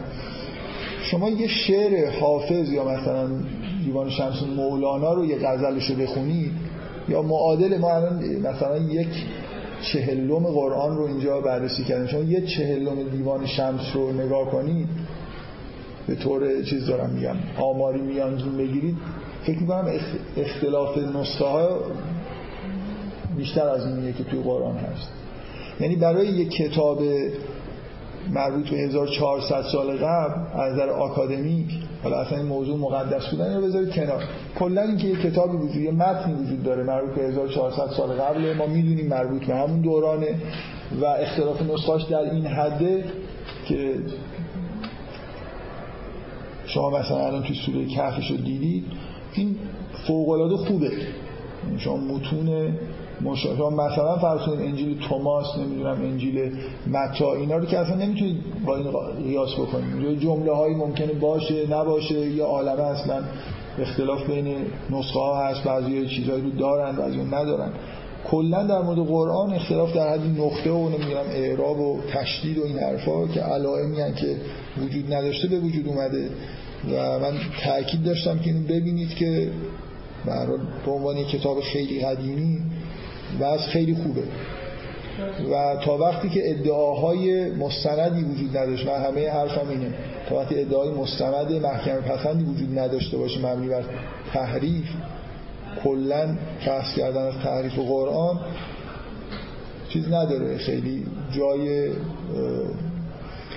بحث آکادمیک نداره. حالا مگر اینکه شما یه نسخه های جدیدی از قرآن از یه جایی پیدا کنید یه راه راه جدیدی کشف بشه واقعا ببینید که مثلا این نسخه قدیمی هست یه چیزی رو کم و زیاد داره بعدا یه بحث جدیدی شروع بشه بفرمایید. این چیزی متوجه نمیشن مگه این روایت ها و این اینا شفاهی نبوده خب. خب اگه واقعا شفاهی منتقل کردن نقطه داشتن نداشتن چجوری وارد کار میشه نه خب به هر حال متن قرآن اگه قبول بکنید که در زمان عثمان متن نوشته شده خب اختلافات شفاهی به طور طبیعی محدود شده به اون چیزی که اونجا یعنی دو نفر الان فرض کن تعملون یعملون با هم اختلاف دارن. اگه تعمل و یعمل باشه خب میرن اونجا نگاه می‌کنن و میگن من دارم اشتباه یادم میده وقتی شما یه چیز دارید یه نوشته ای دارید که حالا میگن در افسان نقاط این محدود کرده اختلاف قرائت ولی اینجوری نبوده که مثلا حفظ و نمی‌دونم ابن کسی رو کتاب ببرن بالا منبر با خودشون بعدا بعد بخونن واقعا ریسایتیشن بوده ولی اختلافات محدود شده به اختلافاتی که اونجا در واقع توی اون متن وجود داشته اینا ببخشید اتفاقا حرفی که شما زدی دلیل خیلی خوبیه که قبل از وجود. به وجود اومدن اختلاف قرائت نوشته وجود داشته. یعنی اگه یه نفر بخواد بگه که تو قرن سوم برای اولین بار به وجود اومده بعد باید توجیه بکنه که حالا چطور این همه اختلاف قرائت فقط معطوف به سری جزئیات نقطه و این حرف هست نکته برای اینکه همون دوره ندارم اختلاف قرائت های انحواز گرمان های معنیداری که شما اونا تو این اختلاف قرائتات اومده یا نیومده یعنی فرض که این سوال باید از یه نفری بپرسید که متخصص این کار باشه. من واقعا اون مقداری که این کتاب رو نگاه کردم هیچ وقت ندیدم که یه نفر یه چیز گرامری رو اصلاح کرده باشه. شاید باشه. شاید باشه اینجوری. یعنی مثلا فرتون یه جایی که نباید نصب داشته باشه ممکنه اختلاف طبیعی است اتفاقا. که تو اون قسمت هایی که گرامریه که یه نفر اگه به نظرش طبیعی نمی‌رسه و اونجا هم کسر رو نمی‌دونن همزه ایناشون نذاشتن خب سعی کنی یه جور دیگه بخونی دیگه. منتها خیلی از اون اختلاف اون انحراف های گرامری در حد نقطه و تنوین و این حرفا فقط نیست. کارش نمیشه کرد. اما همه مسلمین طرفدار این روایت آتم هستن یعنی استفاده می‌کنن قرآن عمومی که چاپ میشه معمولا همینه. من یعنی چجوری شده که اینطوری شده؟ من نمی‌دونم. باید داشته باشه خب ببینید هیچ وقت تو محیط مطلقا در محیط کشورهای اسلامی به هیچ وجه حساسیتی روی قرائت ها به وجود نیومد. یعنی همیشه اینا در کنار همدیگه زندگی کردن و هر کسی به هر کدومشون که اعتقاد داشته. ولی واقعا لاقل توی یه قرن اخیر به نظر میاد چاپ شروع شده همینو چاپ کردن من نمی‌دونم ولی بعید می‌دونم قرآن دیگه ای چاپ بشه. حالا ممکنه ما الان توی دورانی هستیم ممکنه کسایی بیان و این کار بکنن و مثلا بیان بحث بکنن که خب این جای آسم که در اقلیتی مثلا همیشه الان شما یه روش متداول آکادمیک در اینجور موارد اکثریت گرفتن. یعنی اگه چند تا نسخه وجود داره برید ببینید ماکسیموم اکثریت کدوم یکیه همونو قبول بکنید. اگه این کارو بکنید خب می‌بینید همین الان سوره کف قرآنی که ما دستمون هست دو سه مورد از درقل باید تغییر کنید دیگه یه کسره چیزیش جا بجا بشه. و همه هم این کار نمی کنن البته. کسایی که خودشون عدیدن مثلا با یه شاعر هم خیلی معنوسن واقعا گاهی اکثریت نمی‌گیرن. یعنی به نظرشون میاد که اینی که تو اقل... اقلیت نسخه هاست باید درست باشه. مثلا با سیاق شعر این طرف با آشنایی که با شعرش دارن میگن که این درست مثل این کاری که آقای سایه در مورد حافظ کرده. و اسمش رو هم اسم دیوان حافظی که چاپ کرده رو گذاشته حافظ به سعی سایه. تو مقدمش هم نوشته که من هیچ اکثریت نگرفتم. هرچی به نظر میومد که با زبان حافظ با اون شناختی که من داشتم چیزتره نزدیکتره و زیباتر بود در نظر من همون انتخاب کردم. خب.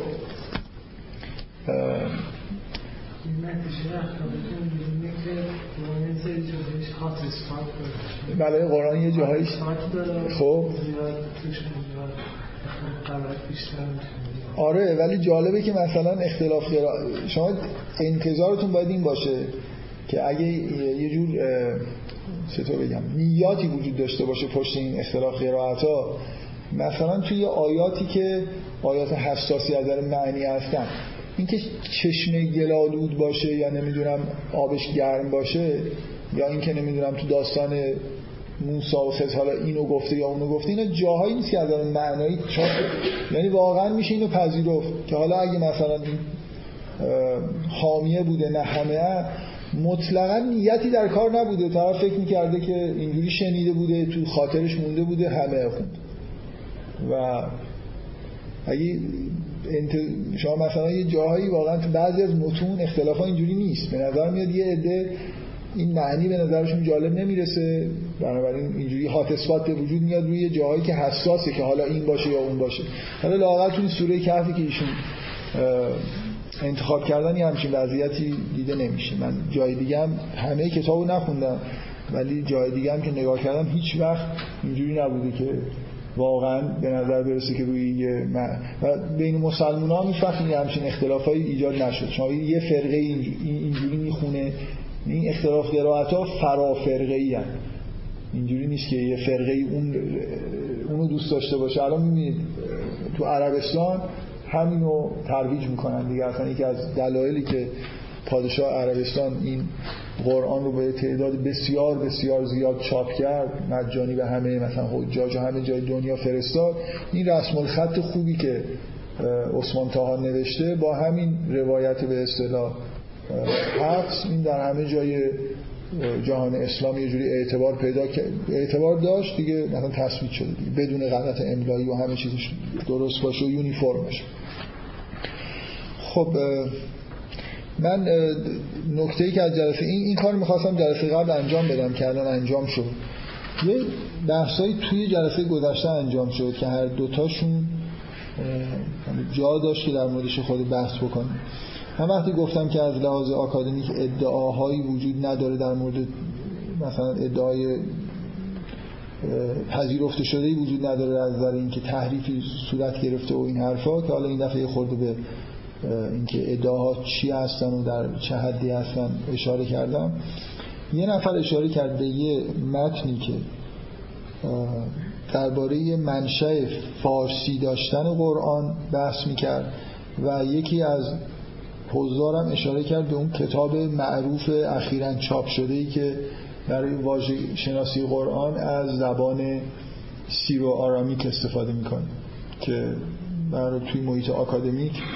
چون سبک سبک آکادمیک بود خیلی مورد بحث قرار گرفته اینجوری نیست که یه و خیلی اتفاقا این نویسنده رو که معلوم نیست کیه چون با اسم مستعار نوشته این نویسنده رو جزء پیروان همون مینگالا می‌دونن. یعنی میگن که اون این ادعا رو شروع کرده بود که یه وجه سوری مثلا سوری آرامی توی قرآن هست و اینم در واقع یه از لحاظ زبانشناسی سعی می‌کنه این بحث رو پیش ببره. حالا به دلایلی برای کتابش مورد توجه قرار گرفته. فضای دنیای طوریه که الان هم برای نویسنده ای که یه همچین چیزهایی بنویسه خطرناکه برای همین طرف باعث مستعار می نویسه از طرفی یه شوقی هم برای پذیرفتن یه همچین چیزهایی وجود داره. و اوضاع دنیا از نظر بحث کردن در مورد قرآن و اسلام عادی نیست. تنشایی وجود داره و طرف این عصبانی هست. خب من میل دارم در مورد این چیزا. حقیقتش الان داشتم می اومدم اون متن که در مورد منشأ فارسی قرآن بود همراه نیاوردم.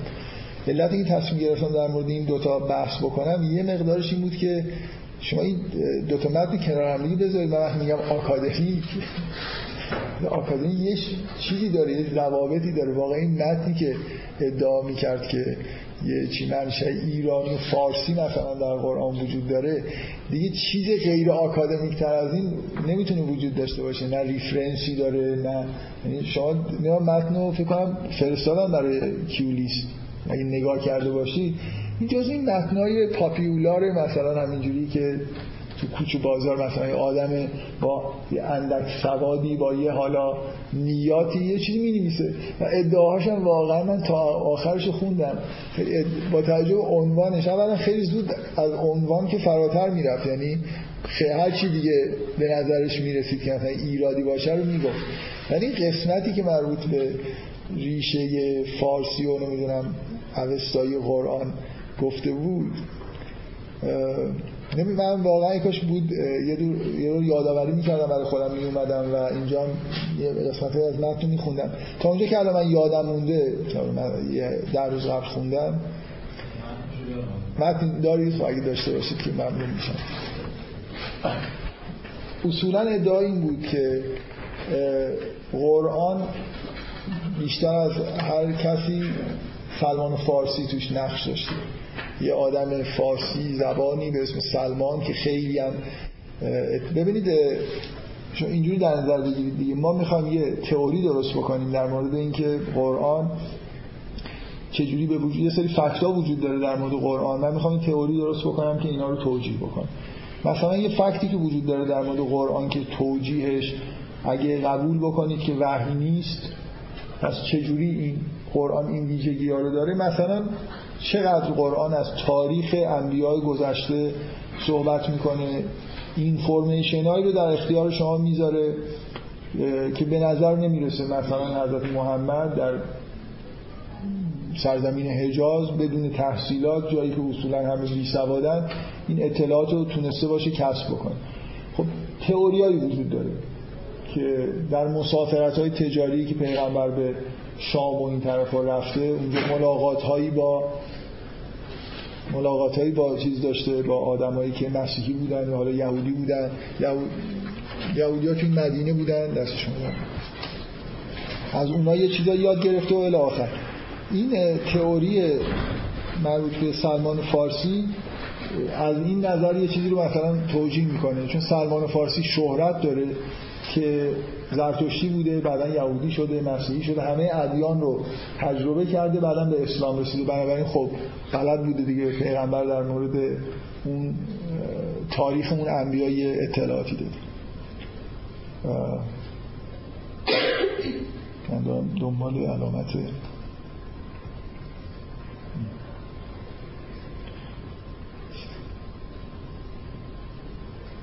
چجوری بود خوند حالا. با این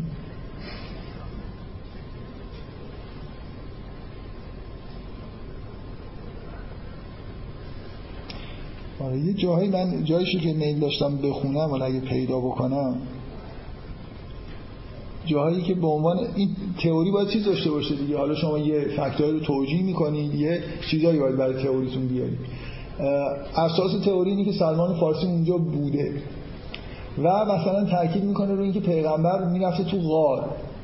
اونجا کسی نبوده بفهمه کی کنارشه لابد سلمان فارسی مثلا اونم می‌رفته تو غار با هم می نشستن اونجا مذاکره می‌کرد بعد حالا چیزش اینه اون فکر کنم اوج استدلالا اینه که یه سری تو نوشته های تو نوشته های ایرانی قدیم که مثلا اوستایی هستن مربوط به دین زرتشتی عبارت وجود داره که عینا در اسلام در قرآن اومده. بنابراین این نشون میده که اینا یه کسی که آگاه به اینا بوده در واقع مثل که اینا رو ترجمه کرده باشه این حرفا رو زده. مثلا اشهد ان لا اله الا الله و اشهد ان محمد رسول الله دقیقا ترجمه نیایش زرتشتیان می باشد من اقرار دارم و استوارم به دین مزدیسنی که مخالف دیو پرستی است و زرتشت آورنده این کیش اولایی است. من می‌خوام بگم آخه این واقعا یعنی من داشتم میخوندم. فکر کردم که به هر حال من مثلا تو آثار سارت هم بگردم چند تا جمله بهتر از این می‌تونم پیدا کنم که بگم قرآن رو از روی سارت نوشتم. مثلا اون چیزی که اونجا هست من نمی‌دونم واقعا کجاش. اولا اینقدر کلی خب هر دینی به یه چیزی داره دیگه شهادت نامه داره مسیحی هم دارن هر کسی یه چیزی میگه. خیلی که اون عبارت چیز شبیه به اشهد ان لا اله الا الله این حرفا نبود.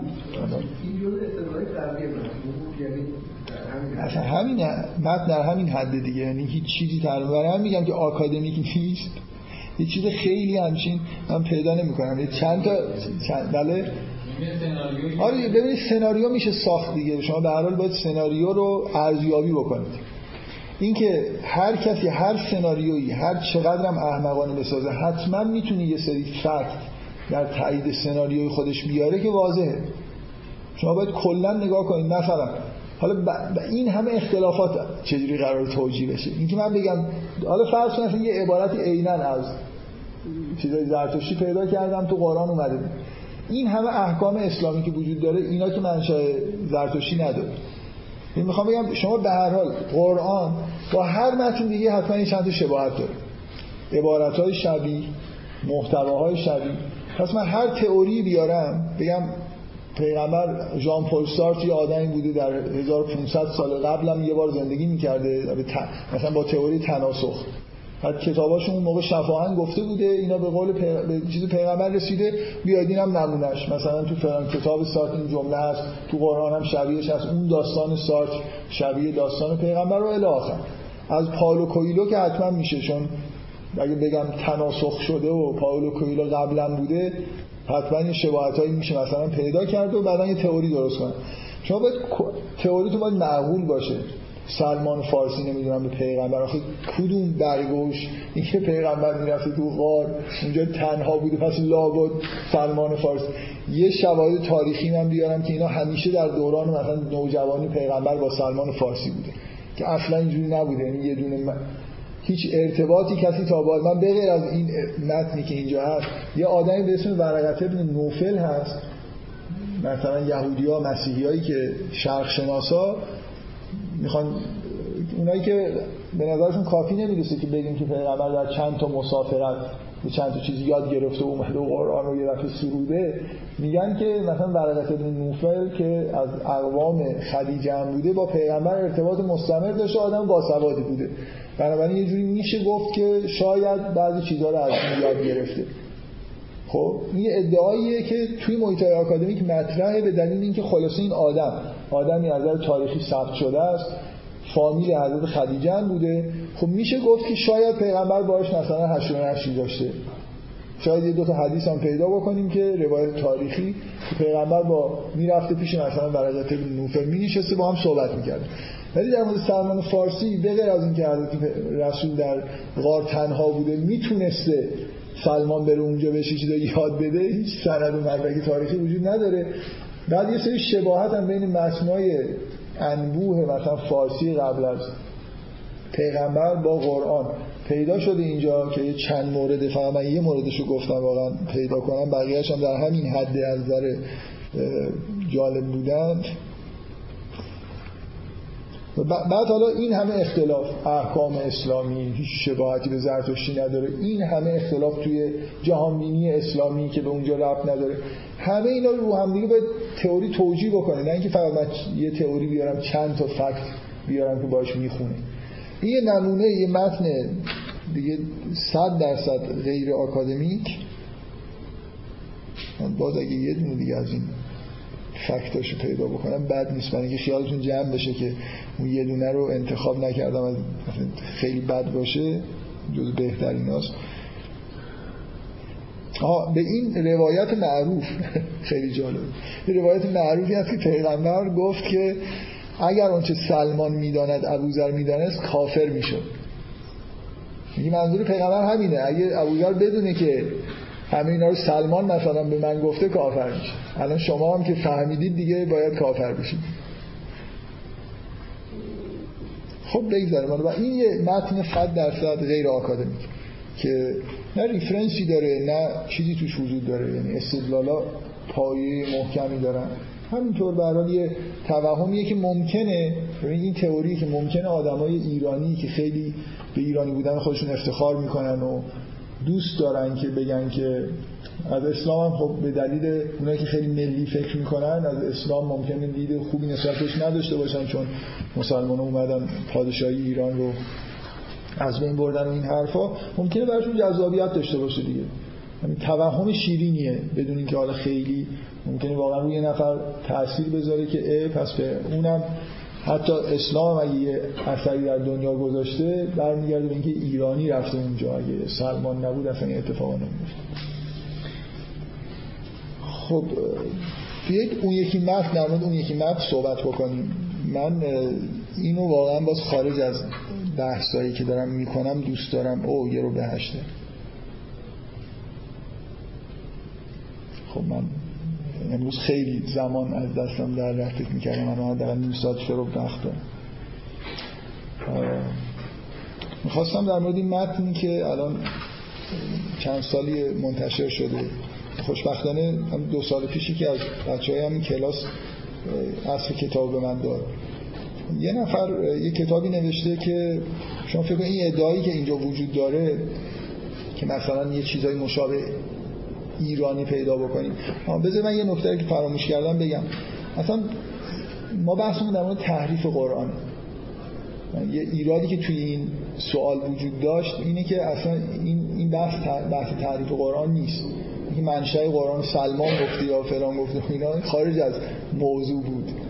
و اون یکی بحثی هم که الان دارم مطرح می‌کنم خیلی تو قالب تحریف قرآن نمی گنجه مثلا اینه که قرآن چجوری ابداع شده مثلا؟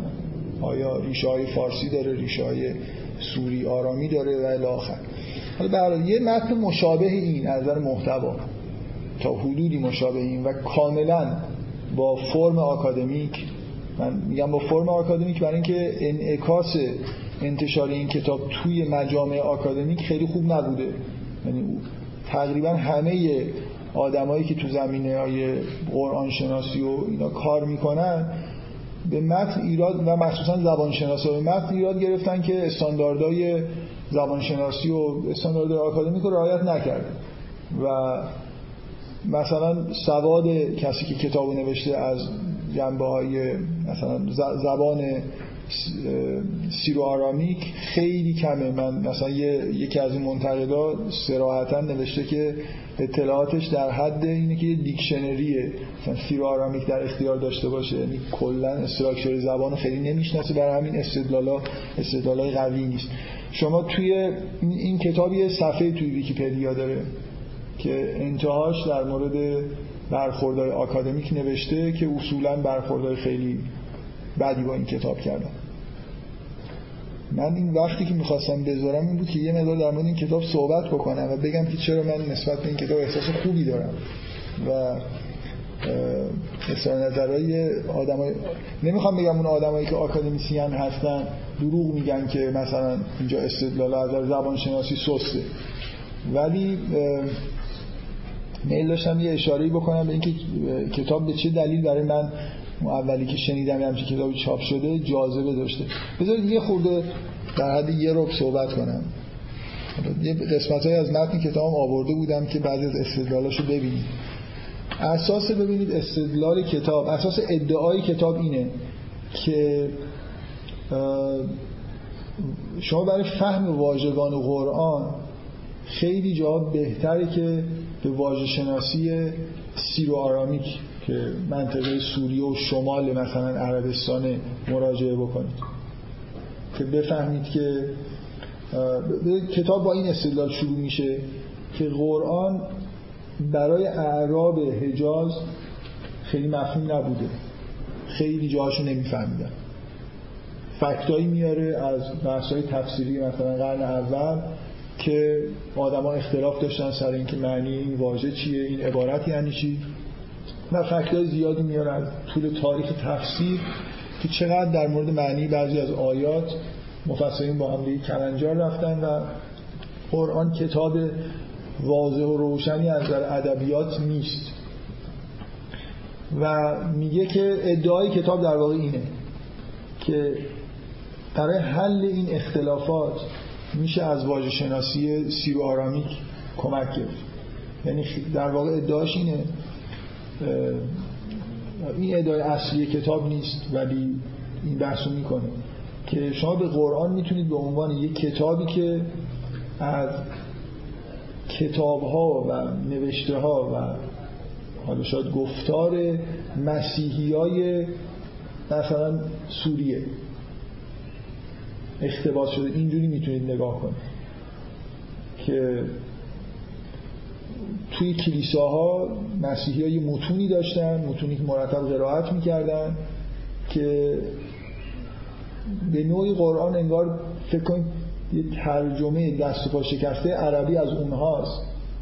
برای همین واژگان قرآن برای اعراب خیلی شناخته شده ممکنه نباشه بعضی جاش و معنیش هم ممکنه معلوم نباشه اختلاف نظر پیدا شده ولی اگه برید به منشأ سیر آرامی که واژه رجوع بکنید خیلی جمله های مشکلی که تو قرآن هست و مفسر نمی‌فهمن میشه فهمید.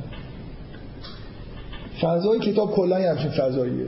به شدت اولا کتاب فنیه یعنی اینجوری نیست که شما همینجوری بردارید بخونید. من هنوزم کامل نخوندمش برای خاطر اینکه حالا یه آدم باید اطلاعات واقعا زبان شناسی خوب داشته باشه وقت بذاره بره دنبال این که این ادعاها رو بررسی بکنه. خب واقعیتش اینه بعد از اینکه عکس های خوبی هم از طرف مجامع آکادمیک نشون داده نشد و اعتبار مدار زیر سوال رفت حالا دیگه اینقدر وقت گذاشتن برای خوندنش ممکنه خیلی صلاح نباشه. من موقعی که کتاب به دستم رسید به همون دانشجویی که به پیشنهاد کردم گفتن اگه چند نفر آدمی که حوصله داشته باشن می‌شناسی من حاضرم که جلساتی بذاریم خصوصی چند نفری کتاب کامل با جزئیات بخونیم کلا یه نفر خوندنش یه پروژه خود سختی احتیاج داره آدم یه جایی احتمالاً یه دیکشنری مراجعه کنه ببینه چقدر تا من هیچ چیزی از زبان Syro-Aramaic نمی‌دونم و هر حال باید خود آدم بررسی بکنه ببینید در چه حدی داره استدلال خوب پیش میره. حالا بگذاریم. من می‌خوام بگم که چرا به این کتاب علاقمند شدم و هنوزم به نظرم کتاب بدی نمیاد و شاید تو محیط های آکادمیک یه مقدار over reaction نسبت به کتاب به وجود اومده. شما بیاید یه مشکلی که وجود داره یعنی یه چیزی که منو جذب می‌کنه اینه. من منم همراه با معلف که شروع کتاب این حرف رو می‌زنه اعتراض دارم نسبت به سنت واژه شناسی مثلا قرآنی که جا افتاده. و بارها فکر می‌کنم اینو از من شنیدید دیگه. اینجور برخوردار رو که توی محیط های آکادمی متداوله خیلی نمیپسندم که برای فهمیدن معنی آیه قرآن باید بریم ببینیم نمی‌دونم مثلا تبری چی گفته. مجمع بیان چی میگه؟ تمام محیط های آکادمیکه. مسلمان مخصوصا اهل سنت. و حتی آکادمی های غربی در مورد فهم قرآن و مثلا حتی شریعت برمیگرده ببینن بزرگان مثلا مسلمین چی گفتن. و این رو یه جور فعالیت که استاندارد می‌دونن. اینکه این کتاب می‌خواد این در مورد واژه در مورد واژه شناسی بحثای منو احتمالا اگه شنیده باشی من خیلی اصولا به ریشه یابی واژگان و این تأکیدی که بعضی از مفسرین دارن که برای فهمیدن معنی یه واژه بریم ببینیم اعراب در اون زمان چی می‌گفتن. خیلی به این معتقد نیستم و همونطوری که زبان شناسایی مثل ایزوتسو در واقع کار می‌کنن و الان متداول شده اینکه ببینیم اون واژه توی اون متن چجوری داره به کار گرفته میشه از نظر من اعتبار بیشتری داره برای درک معنی واژه. خب این اینکه این کتاب بر علیه اون سنت آکادمی که جوری انگار داره برخورد می‌کنه خب برای من اصل این فعالیت جالب یعنی اگه این کتاب معتبرتر بود یه خورده بهتر نوشته شده بود اطلاعات زبانشناسی معلف بهتر بود استدلالای بهتری می‌کرد و این یه تکونی به محیط آکادمیک می‌داد. به نظر من اتفاق خوبی افتاده بود. اینکه فکر کنم این تو بحث واژه شناسی من روی این خیلی تاکید کردم که همونجور که ایزوتسو در واقع درک می‌کنه و استدلال می‌کنه تعداد زیادی از واژه های قرآن واقعا واژه های حجاز اون روز نیستن. بلکه قرآن اینا رو به یه معنی های خاصی استخدام داره می‌کنه و خودش این واژه رو می‌سازه از تقوا گرفته تا اسلام مخصوصا مفاهیم اخلاقی و دینی چا برسه واژه‌های دیگه. واژه‌های زیادی توی قرآن هست که به اون معنایی که عرب میفهمیده به کار نمی‌رفته. من به شدت طرفدار همین نظر هستم که اینجوریه. این کتاب درسته می‌خواد یه ادعای عجیبی رو ثابت بکنه که مثلا حالا اینا باید برگردونده بشن به واژگان سیرو آرامیک. ولی حداقل داره سعی می‌کنه نشون بده که اینا توی زبان عربی خیلی واژگان متداول و معنیداری نیستن. عبارت ها اگه به یه عرب همون زمان داده می‌شد خیلی عبارت معنیداری ممکن به نظر نرسید. مثل اون مثالی که من یه جلسه در مورد آیه ان اکرمکم عند الله اتقاکم زدم که نه کرامت اینجا به اون معنای عربیش به کار میره نه تقوا به اون معنا به کار میره. بنابراین کل عبارت معنایی که عرب در اون زمان میفهمیده اگه آشنا نبوده به زبان قرآن زبانی که خود قرآن داره می‌سازه کاملا یه چیز محمل و بی‌معنی میشه. بالاخره این, این کتاب از این نظر جالبه.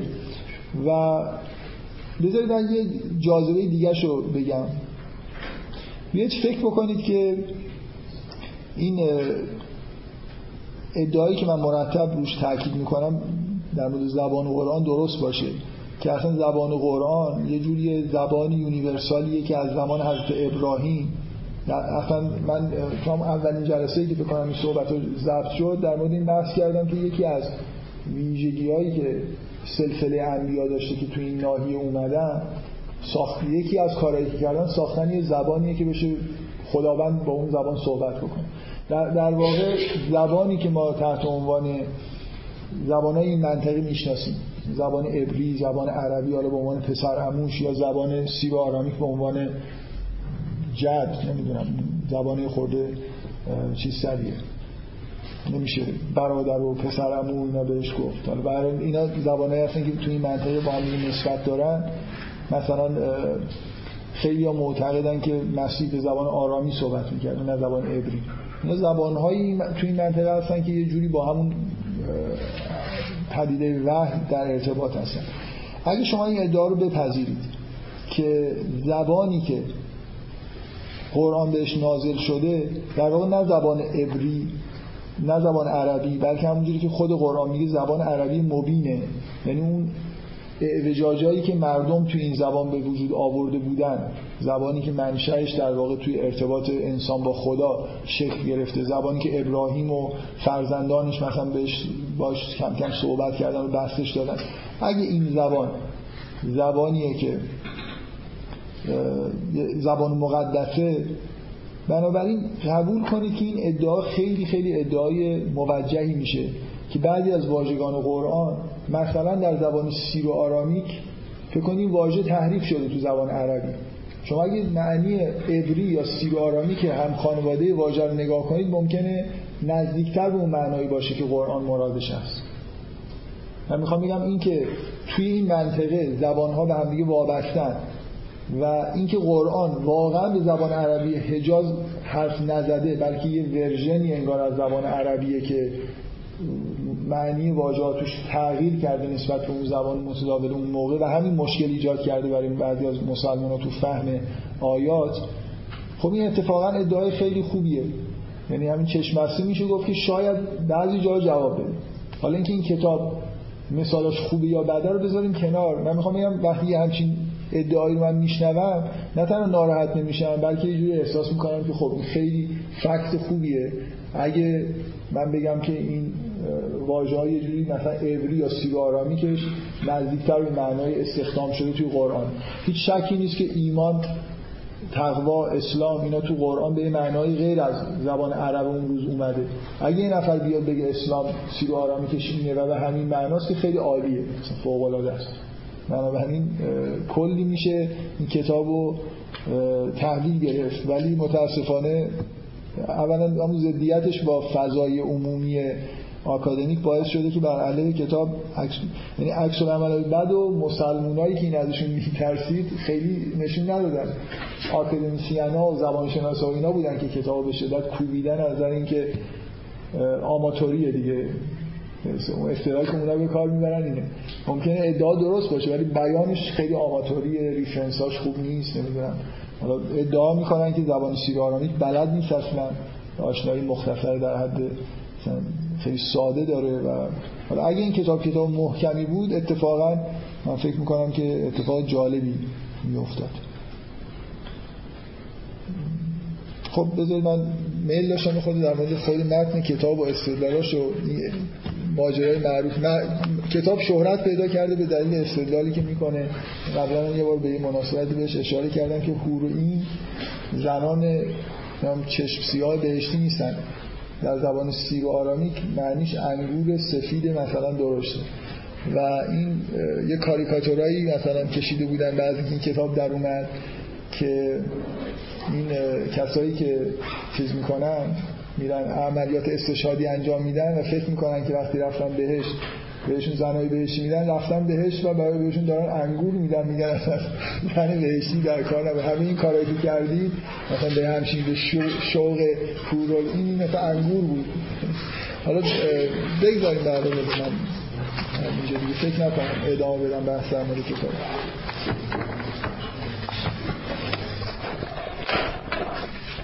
سلام. کتابه رو گفتید گرفتید. هست الان دانشگاه